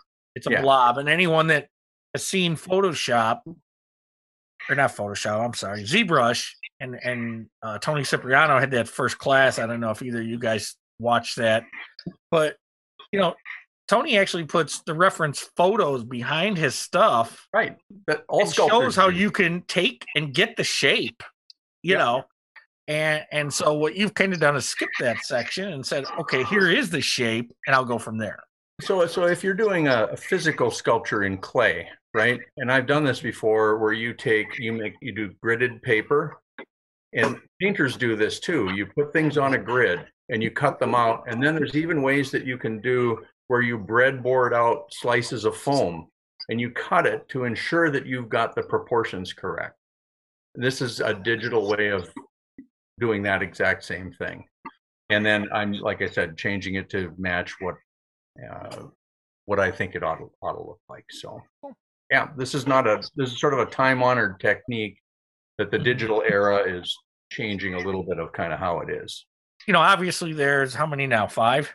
Yeah, yeah. So there's uh at least seven or eight more to do. Um Well, so here's a here's a question for everybody. Todd and I were talking about this, right? So the idea is you you got a bigger head, but King Kong, for example, his head is about the same size of the actual kit as the mummy is, right? So does that mean that it's not worth doing this because you can already like my idea of being able to get in and paint details and stuff? Uh, is it not worth doing, or should the King Kong one be gigantic? Uh, you know, twice the size again. I'm not really sure where to go with that. Um, so Scott? my opinion, Yeah, here we go. Scott's opinion. my opinion. Great. Here we go. My opinion. Make some money off this. Uh, no, just kidding. Um, my opinion is I, I would try to keep everything as close to the same size as you could. Now, maybe if for kind of nostalgia's sake, if you wanted to make the King Kong and the Godzilla a little bigger than the rest of them, but I don't know that I'd go crazy. You know, Yeah. I mean, They it, it's they just wouldn't look right on the shelf next. well, to right, and you've got a nice product here at a decent price, and um, you know, I hate to say it, I watch. I'm going to get some flack over this. Garage kit guys are cheap, okay, They are. and this is a nice price on these, and you also you cross over into the Aurora guys, okay, so you have that as well. Um, so I, you know, I think as close to keeping them all uniform as you can Yeah, yeah. and that's just my opinion. You know, there may be, trust me, with everyone, there's going to be people that say make them life size, and who knows. like Todd says, before you even get the next one out, you're going to get a hundred suggestions on what Yeah. you should do afterwards. And um, Mhm. That was No. Jason's first question today. He's like, "Hey guys, welcome to the show. What's next?" yeah, well, that's because he's a bastard. That's why. I am a bastard. Yeah, Uh, But um, yeah, so my opinion, I, I like them all on that same scale. You know, yeah, they're, if they're going to look out of scale, sure they are. That's not the purpose of these. To Right, me, the yeah. purpose of these is uh, you know what they are, and you know, I mean, let's face it. If you go back to the kits themselves, Godzilla was the same size as Frankenstein, so it's true. Yeah, you know, but it- uh, you know, Escape Hatch, and and you're looking at the website right now. Again, uh, props to uh, Todd's web guy Harry because Escape Hatch, what Todd's doing there with the products that he already had, the look and feel of the website, I just feel like that stuff just plops in there exactly perfectly. That was the thing that I, and uh, and we've talked about this, Todd, but uh, you know, you've really exceeded my expectations in terms of how you're presenting it. I think Escape Hatch is turning into a place where you're going to find this kind of stuff. So I'm super happy with how that stuff is looking and how it's how it's going. Um, you know, I I got into this to sculpt and to create and do things more than I did to be a shipping and receiving department, right? So uh, super happy uh, with them being. I am too. so, I, I love the the sets. Now that you have the mummy, you have all these little dual sets going. You know, now you got the mummy, so now you gotta like do that math equation in and, and get about eighty more. yeah, I, I wasn't going to ask Harry to do that just yet. That's that's he, he he did all those combos. It was wow, it's a But, lot of work. Yeah, absolutely. But I mean, I think it's cool now that there's, and, and George has always sort of pushed me in this direction. Like, whatever you're going to do, do a series of them. Mhm. Whatever, whatever your topic is, because then people start to collect. And in this case, let's say there's a mummy person that says, "Oh, that's a cool mummy thing," and then they go, "Oh, there's a phantom too. Uh, Yeah, yeah, I gotta have that." So, um, releasing a new one tends to make people more interested in the older ones as well because they Well, didn't. and they- and that that goes back to that bastard Worthling with his creature box art kit. And I only had one of those. I had the bride because I thought the bride was really cool. Yeah. And then when he comes out with the creature and he's going to do the rest of them, and I'm like, now I got to buy them all. So here I am. Mhm. going back and buying them all. So you're exactly right. I mean, the collector mentality just kicks in, and and uh, yep, it's a series. Got to have them all. Yeah. Todd, you sent us something else. Speaking of cool stuff from Escape Hatch, you sent us this to give away. We're going to talk for a second about Tony Cipriano's uh, project. One of Tony's got this incredible backlog of sculptures that he started know? over the years. Yeah, Oh my god! I mean, I don't. I it's got to be in the Tony? hundreds. Yeah. Yeah. Four of them are his interpretations of the monster scenes. You know, Aurora's infamous monster scenes series from the uh, mid 1970s. Um, I won't get too much into their background, but Tony has his own versions of uh, the Frankenstein monster, which I'm now producing. Uh, Vampirella, the the victim, or Doctor Deadly's daughter, whatever you want to call her, and Doctor Deadly himself. I hope to eventually be producing all four of them. uh, and I'm going to produce all four of them in multiple scales. But what I have right now is the Frankenstein monster, sorry, which I'm offering in one third. I mean, it's tall for one thirteenth scale, but it I love, be. but this is like a perfect size. I love this size. Oh, yeah, I love it. I think I think it's fantastic. That's that's the one I would choose now. Surprisingly, I like that little one. Get one. ready to send another one, Todd, because he's going to drop it in about 20 seconds. Uh, You yeah. shut up. You shut up. Is that like But one tenth scale, kind of one twelfth, one tenth? It's a, it- I'm calling it one thirteenth, which is what the uh, monster scenes were. They were one thirteenth, but it, like I say, it's a tall one thirteenth, which again it should be. The the actual monster scenes, Frankenstein was puny. I mean, it's itty bitty. Um, this guy can stand proudly next to Doctor Deadly, and the thing is, Tony based him on the the bo- not the well, not so much the box art, but as the, the instruction art and the comic book advertising art by Neal Adams. Um, yeah. so that's what that guy looks like. He he also comes with a Son of Frankenstein ty style, you know, tunic. The, the both. Yeah, we got both. You were kind enough to send them both. Yeah, I, I sell them in, in either way or, or or both of them together. But uh, yeah, that's that's something I recently put on the market. The, the I have masters printed for the bigger ones, but I haven't molded them yet. I, I actually have probably probably saturating the market, oversaturating the market right now with stuff. But um, so anyway, that's what that is. That's it's all 3D printed. I, I do want to point out this. I, I, since the last time we spoke, my feelings about 3D printing have refined a bit. I still like it a lot as a tool. Um, you know, when I see opportunities like with this Frankenstein, I'm going to offer them just straight off the printers. I think that's pretty neat that way. Um, but like this mummy, you know, Michael's mummy here, which I, I molded myself a few weeks ago. Um, the Cobra that comes with it is 3D printed. You know, so it's it's this neat little hybrid. This Mhm. is where 3D printing makes a ton of sense because I can make a couple dozen of these at once. And these I'm casting one by one, and you got the nice heft of the the resin Yeah. and everything. It is a nice. I was shocked at how much it weighed actually when I picked it up. It's a really nice heavy piece. Which Well, is, Thank Well, you for both of preach- these. Oh. Thank you, thank you, thank you. You're welcome. Oh, thank you. Someone's gonna be. I was be. going really to say, we've tried to preach that whole um, incorporation of 3D and resin. And there's a prime example of how it works or how it can work. Because So I, I, I have a piece that I that I I think I showed it to you, Todd, and it's it's a personal piece. It's an original sculpt. It's my own character, but I showed it to George Stevenson, and he was just like, "Oh, that's super cool," but oh, I would not want to mold that thing. Would not want to mold it. And so my answer to him is parts of this are going to be 3D printed. The parts you don't want to mold, right? So if you've just got a figure's body, but if they've got some kind of weird lattice shell around their head or something like that, why Yeah. not hybridize? Why not have these things um, come together where it makes sense? I think you'll see things that you would not be able to do with resin, frankly. You could, like that little dragon guy that you've got that moves, you know, yeah, stuff like that. yeah, yeah. Uh, real quick, just because it's a personal uh, interest. What resin did you use? But anyway, I'm making the Frankenstein. All the resins that I use are Siraya Tech. Uh, They're all Siraya Tech Fast. Okay. One of them is Siraya Tech Fast Gray. One of them is Siraya Tech Fast Navy Gray. They're very similar. They're very user friendly, and they're they're relatively inexpensive. Yeah, I just bought some of this bottles. navy gray, and I have not used it yet. So this is the first time I've seen it in my hand. So that, I like this a lot.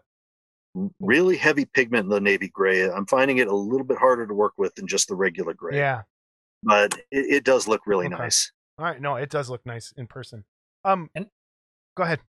Michael, Some- for those that don't know or aren't too familiar with digital printing, they're not by now after watching us. I don't know what, but so that mummy, and maybe you don't know off the top of your head, how long does it take to print one? A day. A day. You know, I mean, that's a long print. That Yep. that thing. And that's yeah, I mean, that's not and- practical to offer these. exactly. Yeah, like, but I do have, like, I've got some stuff that is not in this hobby that's more fine art related. And I kind of got the idea that if I had a big enough printer, and if it's fine art, you want to have something that's made by the artist, right? And so my plan is at some point to make things like that available as one offs. They'd be really expensive though, right? Mhm. You can't, if you're, you can do a lot of resin in one day, but if I've got something that takes a full day, or maybe it's a couple of parts and it takes a couple of days to print, the price is going to go up. But it would be maybe print on demand. You see, Right. where I'd say, okay, I've got this piece of artwork. If you order it, I will start working on it and I will make it for you. Um, but you can't, That's you know, I, that's why I bought my Jupiter to do my own personal art, like fine art stuff, rather than that to do some of my sculptures that I've been doing. So Yeah, that's yeah. cool to hear. I like that. Um, before we do lose Todd or anyone, Todd, what else did you want to hit on before we go into some other stuff? Yeah, you really should talk to Michael about these werewolves he's been working on. But I'll, I'll tell you real quick what's Yeah. coming from Escape Hatch. Um, we got the day the world ended just went on the market. That was uh, Joe Laudati sculpt with some incredible box art and instruction sheets by Rainer Engel. Uh, Rainer also has uh, co- is co-producing with me a King Ghidorah head. It's going to be a replacement for the uh, the Monsters of the Movie kit. You're gonna you could get a three pack of, of replacement heads. Joe did Joe Laudati did those too. Uh, Joe, while he was at it, he did a Kaiju Kong head for me, and it's going to come with a replacement little berry juice insert. It's not quite as inspired as Scott's uh, Fay Wray figure, but at least it's something else that can go on where that awful Fay Wray figure goes on the uh, the Aurora King Kong. Uh, got some stuff up with Tony Cipriano. you know, at least more of the monster scenes. I hope more of the superheroes. I hope his Hulk will get on the market hopefully soon. I've been talking about it for about a year. I got projects in the work with Michael, with Joe Simon, with Troy McDevitt, um, Jasper Anderson, and Rob Madison. Rob Madison, by the way, just in case I don't get the photo, I'm going to show this print. He sculpted Batfink. This is this is so much fun. It's That the is really stupidest thing. I love it. oh man, uh, he'll actually. I'll sell him in two parts, but and I haven't quite decided. He's he's, a, he's going to be a real challenge to mold. I might just offer him off the printer, and certainly some of the parts. Um, so that's what's up with me. Let's stick, stay on Rob Madison for a second. Uh, Michael, you've been working on something for him too, right? Yeah, yeah, and that's with Todd as well, and that's uh, uh, I'm, I'm going to forget the names of the people who sculpted, but Rob's got an Octoman sculpt. Mhm. If you remember Rick Baker's for first Octoman, who doesn't love that thing? Um, and so Rob has made, I think, and sold eight or ten of them some years ago. And uh, he actually lives not too far from me. He's in Wisconsin. I'm in Minnesota, and we've gotten together a couple times. And he brought his Octoman sculpt and said, "Hey, can we do kind of a digitize and you know re- resurrect this as a kit because this is the only one he has." Kind of a neat opportunity to repart out and resurrect an older kit. Um, Our in this friend Jamie was just talking about this that we're going to start. Well, it was funny when I saw the pictures you guys sent. I'm like, oh, we just had this conversation yesterday that we're going to start seeing this more and more where people are going to bring up kits. So just kind of walk through the process of what you did for Rob. That like looks awesome. Well, in the case of Rob, um, I've got, a- well, you got pictures of it, right? Mhm. So essentially, he has a buildup that's painted, and he didn't want to smash it into pieces in order to remold the whole thing.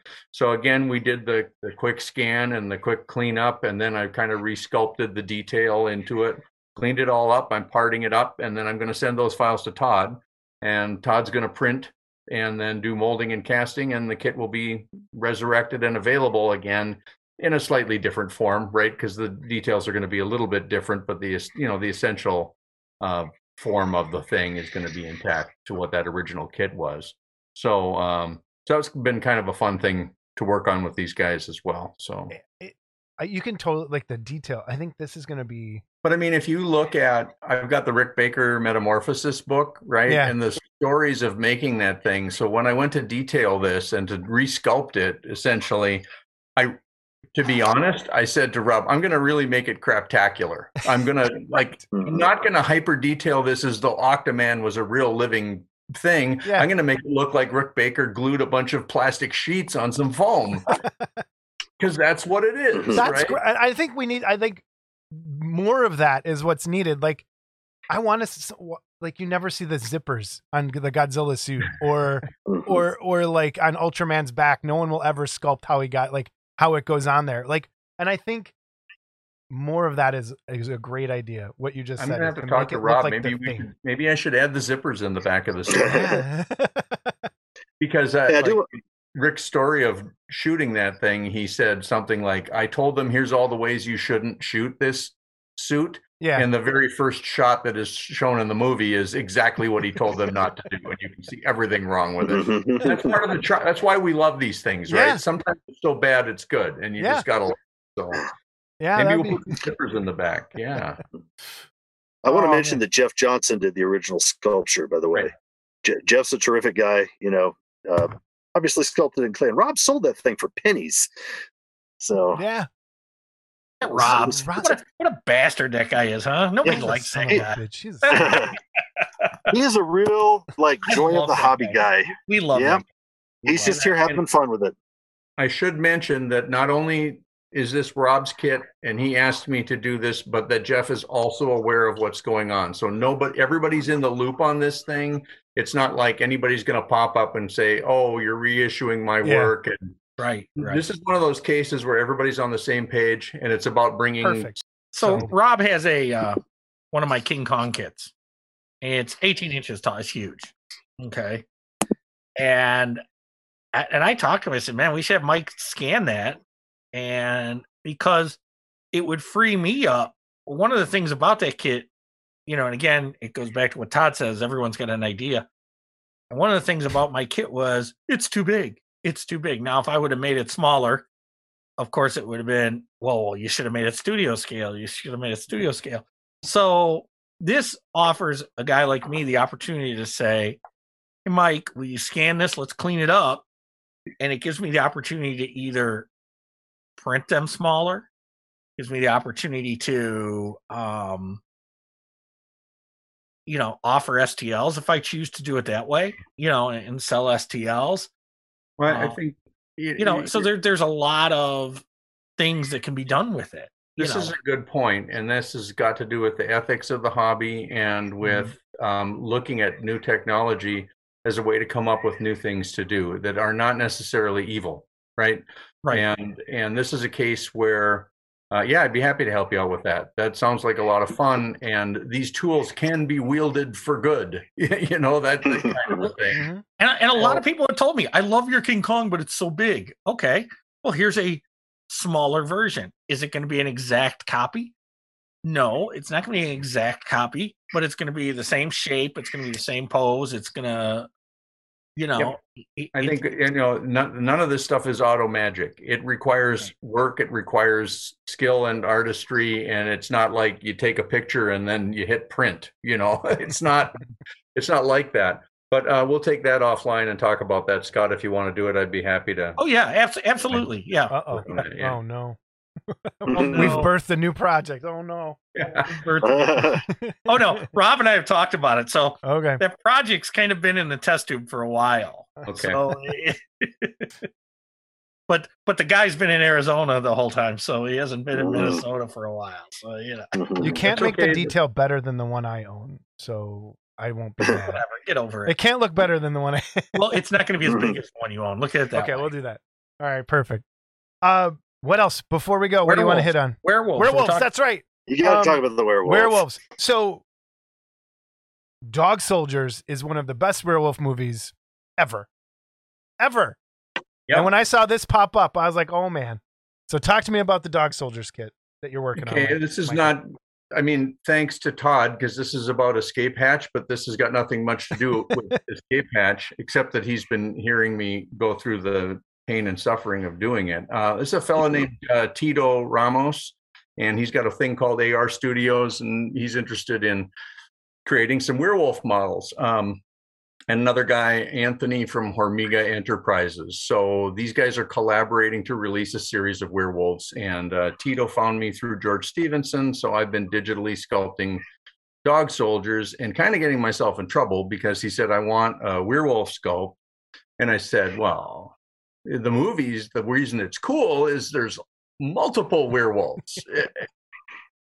So suddenly we're doing werewolves, and oh, and they're fighting soldiers. So wouldn't it be cool if there was a soldier and and a wall and a yeah? And then uh, somehow or another, I didn't listen closely enough, and I've been doing this for a long time. So you'd think I would understand how to bid projects and how to do this, but he wanted that in one fifth scale.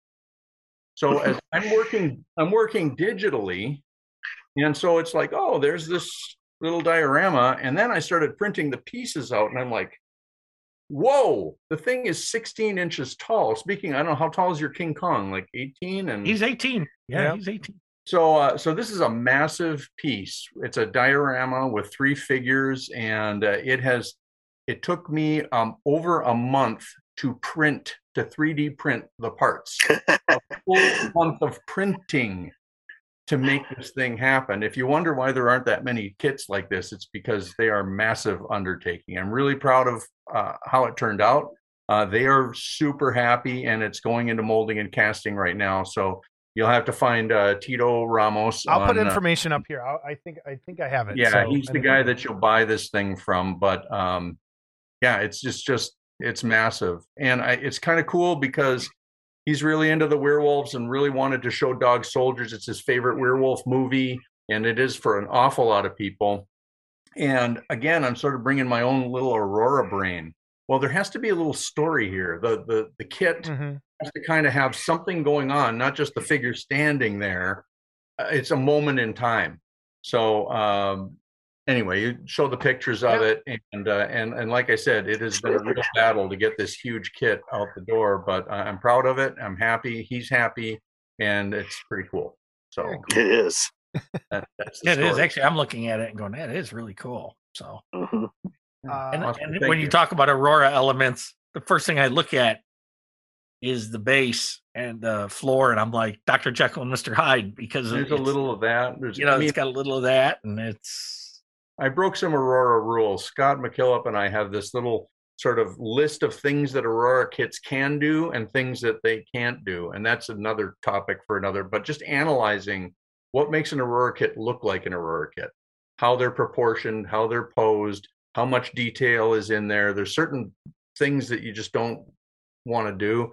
And the giant wall in the background being bigger than the figures is something that if I was going to do an Aurora kit, I wouldn't make the wall that big because you want to have that head of the figure kind of be the focal point at the top of the diorama, if, unless you're a forgotten prisoner, but you're forgotten then. So I was gonna say they, they forgot their rules when they did the Forgotten Prisoner. uh, that's the only that's the only one that, that that isn't. And then of course the witch and the bride are a little bit more like a diorama, right? But all your Yeah. classic classic uh, figures are that way. But yeah, I wanted to tell a little story, and um, I got myself in trouble because I just kept suggesting things, and of course he's going to go, yeah, huh, same price, right? Same price, and I go, "Ah, okay, you know, because I'm too excited. Oh my! All right, well. Uh, Yeah. Todd, anything you got secret that you want to hint at, or anything coming up? No, anything sneak peeks. I you know, I don't have any sneak peeks. The Okay. the main thing I can actually say, um, the the thing I'm work I'm trying to figure this out with Joe Simon exactly how I I'm I'm wondering about Kickstarter, um, and whether I want to try it because we are going to do the replacement. We're not going to do a replacement set for the guillotine. Cult TV man, you know, Steve Iverson is about to reissue the Aurora guillotine the Polar Lights molds through his Doll and Hobby Georgia, you know, banner, his new company. Um, we are gonna we're gonna do the French soldiers cutting the guy's head off. So that's gonna be three figures. Uh, that's that's gonna be a pretty ambitious project. So I'm trying to figure out okay. exactly how to get that You know what I'd like to get is a Jason Walker head to put on the guillotine so that I could just sit here and let that string go and cut his head off daily. Okay. Every time he says something I don't like. obviously, Thing. So, I think Okay. I think obviously this is a guaranteed moneymaker because you know after the Fay Wray thing, I'd be after the stupid Fay Wray, to do it. how could that go wrong? Who doesn't? Yeah, everyone cutting my head off. All right, I'm. I game. think just from doing this video tonight and him moving his head left and right, I have enough data that I could probably. I'm in. I'm all in. Well, well, there, there you I'm go. all in. How The about check's in the mail. There you go. So You know, Let my my Polish backhead. Uh, okay, how does how does everybody get a hold of everybody? Michael, con- contact info. Where do people find you if they want to hire you for anything or reach out and get I'm anything done? I'm on, yeah, I'm on Facebook. I've got an email I can give to you if folks want to email Sure. me. Uh, you know, most of the model kit folks these days are all hanging out on Facebook, so Yeah. that seems to be where things are at. Um, I was going to go and actually advertise on the clubhouse at one point, but I've only posted on there like three times. And so the rules are I can't, even though I've been going there for 15 years, I can't do anything because I wasn't a participant. So Yeah. find me on Facebook or you know what, contact Todd and and because our you know what we're doing together is uh is really working and uh, there might be things that we want to continue to do together. So Escape Hatch is kind of the place to be these days. Mhm. Todd, give us that website again and any other contact info you want to head out, give out. Well, it's easy. It's just escapehatchhobbies.com is my website. Um, spelled just the way it's supposed to. And Escape Hatch Hobbies also has a Facebook page. You can find me in all these groups. You can find me on the clubhouse. Um, just Todd Powell. I often Todd P. It's it's always me. Excellent. And I'll put all that information down below for everybody. So if you want to just link on over, we'll be there. Thanks, guys, for joining us. This has been fantastic. Can't wait to see everything you got coming out. Looks Yeah. amazing. Well, Thanks, guys. Thank you. Thanks, Thrilled guys, and thanks for the donations, Todd. Uh, Yeah, Appreciate it. excellent. And Mike, Mike those, are, those are from Michael too. At least and Michael, yeah, both- yep, yep. my. Awesome. both of you guys, thanks. All right, everybody, we're back. That was our interview. What'd you think, Scott? That's quick. No, It wa- It was like perfect. It was like on the nose, one hour. It was the first time ever. Great. Uh, but great stuff in there. Thank you for the giveaways. We really do appreciate it. They're doing some great stuff. Support those guys. And thanks. I, yeah, we appreciate anybody that comes on this stupid show. So yeah, and anybody that donates anything, uh, again, the Yagher Army cards, shoot an email, hit the button, and um, say you want in for the Yagher Army cards. We got three of those we're going to give away. Yep. email us at modelclubtv at gmail.com. and then the, the other giveaways, comment. Which and, ones you want. um, Which ones you want. And uh, don't forget that thumbs up button. That helps. Please subscribe, Subscribing helps. like, comment. uh, watching the whole episode helps. Now, Just I go. If you don't even want to watch it, yeah, just let turn it it on and leave. mute it, and That'd let it great. roll. Okay.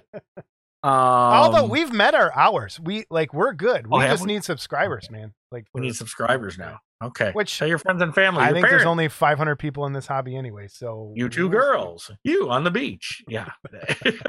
Subscribe. All right, we have two emails. We have no voicemails, but here's the voicemail number. That didn't work. That, that was weird. 708 816 4299 is the voicemail. If you'd like to leave us a voicemail, we don't get many of those, which I thought for sure we would get a lot. We don't. Uh, Oh, but 708 Bruce Campbell thing. 4290. Bruce, call in. Threaten Scott's life. Yeah, You and Peter Jackson, come on over. You can So- beat me. You can beat me up. I'll let you stay in my Hey, house. you might uh you might want to make friends with Peter Jackson. That's all I'm saying. Um I, I don't dislike the man. I just, I know, but I'm just saying you I, I don't know that I could have him in my house if if his discussions are longer than his movies. I'd probably fall Which asleep. on brings me to Phil Kupka's email. I Phil uh sent this in. Do no wait, let me start over. No, I did not fall asleep during this long episode. Despite the fact that the content was, for the most part, centered around 3D sculpting and printing, Eric was quite the entertaining and informative guest. Since this old guy isn't into the 3D printing scene, I don't have much to talk about. But, Scott, I have to agree with you on the Marathon Let It Be documentary. I watched the first segment on Christmas Day with my daughter, who is my second generation Beatles fan. Her dad raised her right. And that was enough for me. I never watched the rest of this news fest. Though I am a huge Beatles fan, I would have preferred they show show just the rooftop concert and that's it. The rest was boring. That's it, except some attached photos. So he's got a bunch of kits in the gallery. So he agreed with you. There's other people online completely disagreed with you. So And I did um I did email Phil and told him that you could just get away with watching episode the third one. And um and like I said in the last episode, they do show the whole rooftop concert and then the other cameras at the same time. Like so you Mhm. saw what was going on while they were performing. So it was um yeah, it's just like the King Kong movie. It was like the last 10 minutes were great, you know, the last uh the end of the uh probably the last hour of the documentary was really good. Um, okay. and I'm not saying the documentary was horrible. I'm saying it was too fucking long. But I, again, I think if you're a Beatles fan, I'm a Beatles fan. It Oh, was yeah, too long. Maybe you're not a good enough. the fucking fan. documentary was longer than they were together. Okay, Jesus Christ. All right, our next email is from Chuck Homolka. Just wanted to say you guys did another fantastic episode. Keep up the great work. Saw that this new Ymir model kit is coming out. They say it is 12 inches tall, and this is the picture is here. It's one of those. Uh, it's a collaboration. I don't know if it's a pre-paint model kit where they're putting. No, it, I think it's a vinyl kit it actually. a vinyl pre-paint like plugged Well, I don't even together. know if it's pre-painted. is it not think- painted? I don't know for okay, sure. so we're gonna have to check these out because I know X Plus put a bunch of these Harryhausen tribute pieces out, and some of them are really expensive and really kind of cool looking. So check it out if anyone. I think it's Star Toys. I can't. I have to look at the picture closer. Yeah, um, Star Toys. Star Awesome. Toys with X Plus in Kotobayuka. I think is, is that how you say it? Kodabakaya. Kotobakaya. Um, so with the three of them kind of collabing together to make these, and there's some great stuff. The second part of this email. Besides that, I had a question for Scott. I know Wonderfest is in a bit in the future, but plans are starting to be made. This year, I might be having Brian Clark carpool with me. What should I do to prepare myself for this trip? Cheers, Chuck. Scott, what should he do? Well, I'd start out with shock absorbers. Okay. That's I would start out with shock absorbers. Okay. Then the second thing would probably be earplugs. Cause if you had to listen to him droll on trying to be funny, okay, you would probably want to drive yourself off the road and commit suicide. So um matter of fact, take the suicide hotline number with you because after about an hour in the car with him, you're going to start to seriously think about it. Um, the shock absorbers for sure. Um, I'm probably thinking he's kind of funky too. So I I'd maybe bring some Febreze or something and uh, go from there. Uh, and don't turn your back if you're sharing a room with him. Don't turn your back. That's all I'm saying. I mean, if you want to, that's you know that's your business. But you know, um, because lately he has been sending me some disturbing messages about his um endowment, which I highly doubt. But uh, you know, let's uh see how that goes. Um, but yeah, so that's a little creepy. Uh, good luck. Um, if it's if it's a money issue, you need some money to fly, a hundred bucks or something. Uh, I'll save you. Send me some. I'll send you the fucking money to fly. I, if you can get out of this, good luck. Because uh, yeah, I don't know what to say. Okay, there you go. How about that, Clark? How's your basketball team now? You got a lot of catching up to do. Okay. That's episode 39, everyone. We'll see you soon. Take care.